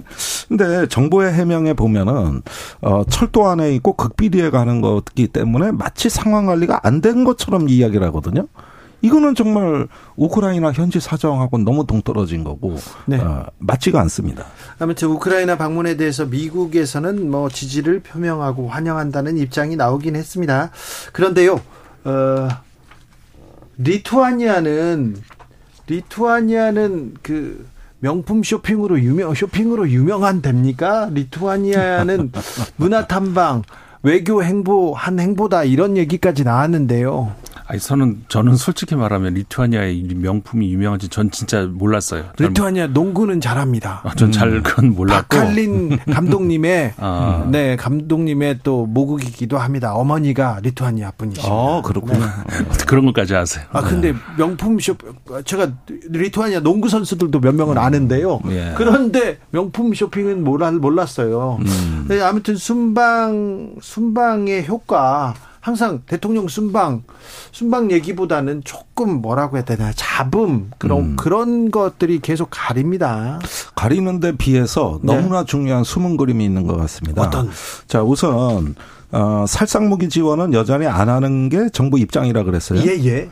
그런데 메시지 그 현지에서 발표한 걸 보면은 방산 협력을 하겠다는 거거든요. 네. 그러면 이게 어떻게 다른 거죠? 방산 협력을 한다는 뜻은 무기 협력을 한다는 뜻이잖아요. 예. 근데 무기 협력은 하는데 어 저기 살상 무기 지원을 안 한다 그랬거든요. 이 암호문을 어떻게 풀어야 되냐는 거예요. 이게 정상회담 진상을 우리가 다 몰라요. 자, 여기에서 정부가 묘한 뉘앙스를 풍긴 건 뭐냐면은 그 우크라이나의 자체 방위 능력을 향상하기 위해 방위 산업 협력을 하겠다. 근데 우크라이나에 지금 제대로 된 군수 공장이 있습니까? 없죠. 전혀 없거든요. 예. 그럼 여기서 얘기하는 방산 협력이 뭐냐 이거예요. 그다음에 폴란드하고 이번에 그 뭐 원전 방산 그다음에 우크라이나 재건의 삼자 협력을 양해각설 서명했잖아요. 네. 그 안에 포함된 거 아니냐는 거예요. 그렇게 되면은 이제 곧 폴란드의 무기 수출 고 저기 새로운 계획이 곧 발표될 것 같습니다. 네. 이게 공장을 거의 이전하는 거예요. 공장이요? 예, 네, 폴란드로. 국방부 외교부에서 권역별 방산 수출 확대 손 잡았다 얘기했는데 그럼 공장을 거기다 그러니까 무기를 수출하는 거는 예. 우리 업체도 원하고 다 그건 알려진 겁니다. 예. 그런데 그 폴란드 현지에서 요구한 건 뭐냐면은 그 무기를 구매하는 거 말고 네. 기술 K9, K2 이 전차 자주포 구매하는 거 말고 아예 생산하게 해달라는 게 폴란드 요구 사항입니다. 그게 2단계, 3단계 무기 사업이에요. 그러면 1단계는 이렇게 됐다 그러지만 그걸 어떻게 할 거냐는데 이번에 가서 진전이 확 돼버린 거예요. 네. 그러면은 이 폴란드의 역할이 뭐냐면은 우크라이나 후방 병창 기지하는 국가로 변모하는 겁니다. 그러면 방산 협력이라는 뜻은 무슨 뜻이냐? 이게 우크라이나에 직접 하는 것도 있겠습니다만 폴란드를 통한 우회적 지원인 것이죠. 예. 그렇게 되면 앞으로 포탄하고 주익료 장비가 후방의 병창 기지를 한국이 이제 관리해 주는 것이죠. 이런 이, 모양이 나오고 있는 거 아니에요? 이번 폴란드 우크라이나 방문에서 매우 중요한 진전이 있을 것이다 이런 얘기가 나왔는데 이런 뉴스를 가리기 위해서 일부러 명품 쇼핑 하러 가는 거 아니에요? 너무 나가시는 것 같아요. 그건 아니겠죠. 아니, 아까 농구 얘기부터 할 때지 알아봤어요. 그렇게, 그렇게까지는 아니겠죠. 어, 예, 그렇게 깊은 뜻이. 저, 네. 예, 그렇게 아니, 그, 말고. 아니, 그 수해 그 뭐라고 해야 되나 그 바쁜 와중에 음. 왜 가셨을까 여기에 대해서는 좀 사실 그 수해 그 난리에 대한 대응을 잘못한 거는 지난해에도 있었잖아요. 그러니까요. 그러니까 음. 지난해에 한 차례 이제 그런 그 정치적인 네. 뭐 그런 그 미숙함이 보였다면 올해는 그걸 더 신경을 썼어야 되는데 그러니까요. 그러지 못했다는 것이죠. 더 낮은 부분은 있어야 될 거 아닙니까? 뭘 고치기는 했어야 되는데 음. 그때 했던 얘기하고 지금 했던 얘기도 비슷하고요. 이용 국민의힘 의원은 리투아니아 수출 2위가 섬유나 패션이다. 그 부분을 김 여사님께서 알고 문화 탐방을 했을 거라고 보기 때문에 이것도 하나의 외교다 이렇게 얘기하셨습니다. 아, 그런, 얘기, 그런 얘기 좀 안 했으면 좋겠어요. 네. 왜더 깎아먹는 얘기를 할까 모르겠어요. 아니 외교라는데요. 네. 문화 탐방이라는데요. 참. 자, 판문점 공동 경비구역. 네. 견학하던 미국 군인입니다. 미군이 월북했습니다. 네. 어 이거는 또 아니 그런데 이 사건은 네. 그야말로 미스테리 그 엽기 아주 이거 뭐 고급 추리 소설 같은 장면인데 자 들어보자. 자 분명히 저기 중대 범죄를 저질러서 네. 수감돼 있던 병사가 병사가 어, 나와 가지고 이제 본국으로 송환되려고 인천공항까지 갔어요. 예. 그래가지고 그 통제구역까지 들어간 거예요. 네, 세관까지. 네, 통과했다는 것으로 저희. 그런데 거기서 어떻게 탈출을 했으면 탈출했어요. 네. 어. 탈출했는데 아무도 몰라. 어, 탈출했으면 네. 탈출을 한 그 다음이 더 충격적인 건데 네. 어떻게 저기 그 신원조회 다 하고 교육 받아야 견학이 가능한 그렇죠. 판문점 공동 경비 구역에 견학단으로 또 끼어 들어갔으면 그리고 예. 미리 신청해야 어, 되잖아요. 미리 이거는요 두 달 전에 신청하고 그다음에 저기 주민등록증 뭐 이런 거 다 제출해 가지고 신원조회 다 해야 그 멤버가 되는 거예요. 거기에 아, 견학 그래요? 아무나 들어가는 그 뭐 우리 저기 그냥 뭐 봄꽃 축제 관광 이런 거 아니에요. 아, 단풍놀이 아니라고. 알겠어요. 봄꽃 축제는 어, 좀 예, 어, 예, 이거 아니에요. 예, 예. 그러면은 어떻게 그걸 통과해 가지고 40명 남짓 때는 거기 그 견학단에 들어갔으면 예? 그 다음에 들어갔으면은 이제 서로 신원 확인하고 다 하고 그 다음에 이제 저 미군 안내 장교가 유엔사 소속의 장교 어, 장병들이 있는데 네? 거기에 이제 소확인 무장은 돼 있는 겁니다. 권총 무장은 예? 돼 있어요. 근데 어떻게 거기서 또 저기 하하 웃고 떠들다가 예? 넘어갔으며 도대체가 이해가 안 돼요. 이해가 이게 하나하나가 다 엮이고 네. 예, 정말 일어날 수 없는 일들만 골라서 일어났어요. 의원님 지금 예. 말한 것이 세 가지였잖아요. 예. 근데 세 번에 걸쳐서 그러니까 미군도 마찬가지고 예. 한국의 그 보안 상황도 마찬가지고 세 번을 뚫린 거예요. 세 번 뚫렸어요. 예. 공항에서 그게 가능합니까? 일반인들이 예. 공항에서 한 번, 그 다음에 음. 어떻게 거기 견학단에 낄 수가 있으며 어떻게 국경선을 그냥 해, 말씀하신 것처럼 하하 웃으면서 넘어갈 수가 있으며. 아 도대체 이게 믿어야 됩니까 이거? 이거 무슨 뭐 넘어갔어요 이제. 네, 그럼 또 갔다는 거예요. 결과는 나왔어요. 그러는데 또 하루 만에 미 국방부, 국무부, 유엔사가 다 동원됐어요. 네. 그래가지고 이 문제에 대해 가지고 또 온통 지금 뭐 백악관에서도 그러고 뭐 저 기자들 질문이 쇄도하니까 이거 중대한 사건으로 또 이걸 어, 저기 인식하고 총동원됐습니다 지금. 현재로서는 미국 국무부 차원에서는 어 아직 무슨 대책 그 상황 파악을 못한 것 같아요. 네. 국방부 차원에서만 지금 사, 음. 왜냐하면 국방부 차원에서는 사실관계를 그대로 네. 있는 그대로 브리핑을 해야 되니까. 주한 미군이 월북했습니다. 이거 예전에도 이런 사례가 있긴 아니 이, 뭐 냉전 시대 비슷한 일이 몇 번 있었는데 가장 치고. 최근 일로는 네. 이런 식은 없었고 예. 이런 식으로 벌어진 건 없었지만은 헬기 몰고 북한 넘어간 게 94년도에 아 그랬어요? 그 비행 금지선을 착각해 가지고 그래요? 예, 아예 통째로 넘어간 적이 있어요. 그런데요 네. 월북 사건 북한도 골치가 아플 텐데 자 북한하고 미국하고 대화를 해야만 하는 그런 상황이 지금 열렸어요? 어, 그렇죠. 당장 유엔사에서 1차적인 대응이 예상이 됩니다. 네. 이런 일이 있으면 일단은 유엔사의 표준 그 매뉴얼이랄까? 지금까지 행태로 봤을 때는 북한하고 장성급 대화를 제한할 가능성이 높습니다. 네. 에, 과거에 그 목함지뢰 사건이 2014년에 있을 때 유엔사가 북한에 장성급 회담을 제한, 제한한 적이 있죠. 예. 그건 이루어지지가 않았고 김관진 당시 안보실장이 가서 판문점에서 김양건하고 회담에 종결한 적이 있어요. 네. 그런데 이번 경우엔 우리 정부가 끼어들 여지가 전혀 없어 보입니다. 이건 한국 국민들 문제가 아니에요. 그렇다면 아마도 이 송환을 위한 그 일종의 한라인 가동이나 그도 여의치 않으면 장성급 회담을 개최해야 된다. 네. 그렇게 보면은 북한 입장에선 복덩어리가 하나 굴러 들어온 거예요. 네. 어 북한이 이걸 어떻게 그 다루느냐에 따라서 미국을 불러낼 수 있잖아요. 예. 이런 이런 어떤 복덩어리가 있습니까? 아 그렇습니까? 야, 북한 입장에서 그렇다는 네네. 거예요. 트럼프 어. 대통령하고 그때 김정은 위원장하고 회담을 하던 음. 그 직전에도 그런 유사한 일이 있었잖아요. 이게 네. 똑같이 이렇게 뭐, 뭐 군사 분계선을 넘어간 건 아니었지만 2018년에 미국인 브루스 바이런 로렌스가 중국 네. 국경을 이렇게 무단으로 이렇게 넘어가서 북한에 들어갔던 사건이 있었어요. 네, 또 현재 억류된 사건도 있고 예. 웜비어 사건도 예. 있고 그래서 이제 그런 것들을 이제 두 뭐 이건 자연스럽게 대화를 할 수밖에 없는 그런 상황이니까 네. 그렇게 대, 그거를 명목으로 가서 다른 이야기를 할 수도 있는 것이고 음. 그럼 북한이 북한 입장에서는 당연히 미국하고 대화의 창구가 열린 것이죠. 그러면 김영철이 지금 복귀를 했기 때문에 음. 이걸 어떻게 활용할 것인가 지금쯤 아마 네. 예, 제가 보기엔 계산서 지금 저 뽑고 있을 겁니다. 그래요? 네. 아무튼 이 주한미군 트래비스 킹이라는 이등병이 지금 아, 북미 관계 그리고 남북 관계 지금 큰 큰 변화 조짐을 이렇게 만들었어요 일단은 촉진자가 될 수도 있는 거죠. 아니 제가 조금 과하게 나갔다는 느낌은 좀 들거든요. 네. 사실은 그렇게 호락호락 내주는 나라는 아닙니다. 과하게. 네. 예. 아 저는 과학이라고 아, 들어가지고 아, 예. 요즘에 하도 예. 과학 얘기 많이 해서. 네. 그, 그런데 이런 어떤 상황에서 보면은 이 일단은 범죄자가 넘어간 거기 때문에 북한하고 뭐 미국 간에 범죄인 인도 협정을 체결한 것도 아니고 예. 그러면은 일단은 이 문제를 다루는 북한 식의 어떤 그 어, 로직이 나와야 되는 거예요. 네. 이런 경우엔 전례가 없잖아요. 사실 음. 범죄자 도피에 대해서. 네. 네. 그러니까 이 부분에 대해 가지고 북한은 반드시 활용하려고 할 것이다. 아마 초기엔 좀 시간을 끌다가 예. 어, 미국하고 이제 그 마지못해 대화를 하는 이런 어떤 척하고 속으로는 그걸 어떻게 활용할까 이렇게 나가는 거죠. 태영호 국민의힘 의원은요 미군 장변 지금 구금돼 있을 거다 지옥에 불시착할 지옥에 불시착이 될 것이다 이렇게 얘기했던데 네. 구금돼도 그렇게 그렇게 불편하진 않을 아니, 거예요. 대접 잘해주지 않을까요? 저는 그렇게 보는데요. 네. 네 써먹어야 되는 자원을 왜 낭비합니까? 써먹어야 되는데. 네. 네. 이용해야 되는데. 네. 네. 그런 면에서는 지옥에 갔다 뭐 이런 표현보다는 이것이 초래할 어떤 정치 군사의 역학 관계를 좀 관찰하는 게 우리로서도 지혜로운 자세고. 예.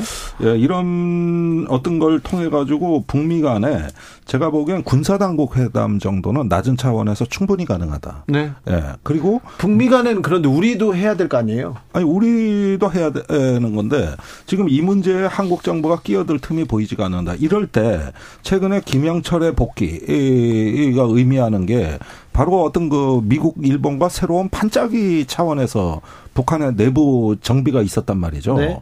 그런 맥락에서 이게 해석돼야 되는 거예요. 네. 이게. 의원님, 정전협정 70주년, 정전 네. 70주년은 우리나라보다는 북한한테는 매우 중요한 날이죠. 아니, 북한은 승전 기념일이라 그랬거든요. 네. 예, 자기가 전쟁에 이긴 날이라고 보기 때문에 네. 상당히 이제 어떤 퍼포먼스가 있을 거고 또 이번에 화성 18형 발사도 네. 뭐 일각에서는 정전 협정의 승전 기념 분위기를 고취하기 위한 것이다. 이런 해석까지 나오고 있습니다. 중국하고 북한하고 10여 년 전에도 크게 행사를 했었지 않습니까? 네. 그러면 이번에도 가능성이 있습니까? 근데 여기에 최대 미스터리가 있어요. 네. 분명히 올해 5월에 예. 어, 북중 간에 이제 무역, 관광이 다 정상화되고 이제 샴페인 터트린다고 누구나 얘기하고 언론에도 나갔었거든요. 네. 한 달이 지난 지금까지 아무 일이 없거든요. 예. 지금 북한과 중국 간에 우리가 모르는 무언가가 있는 것 같아요.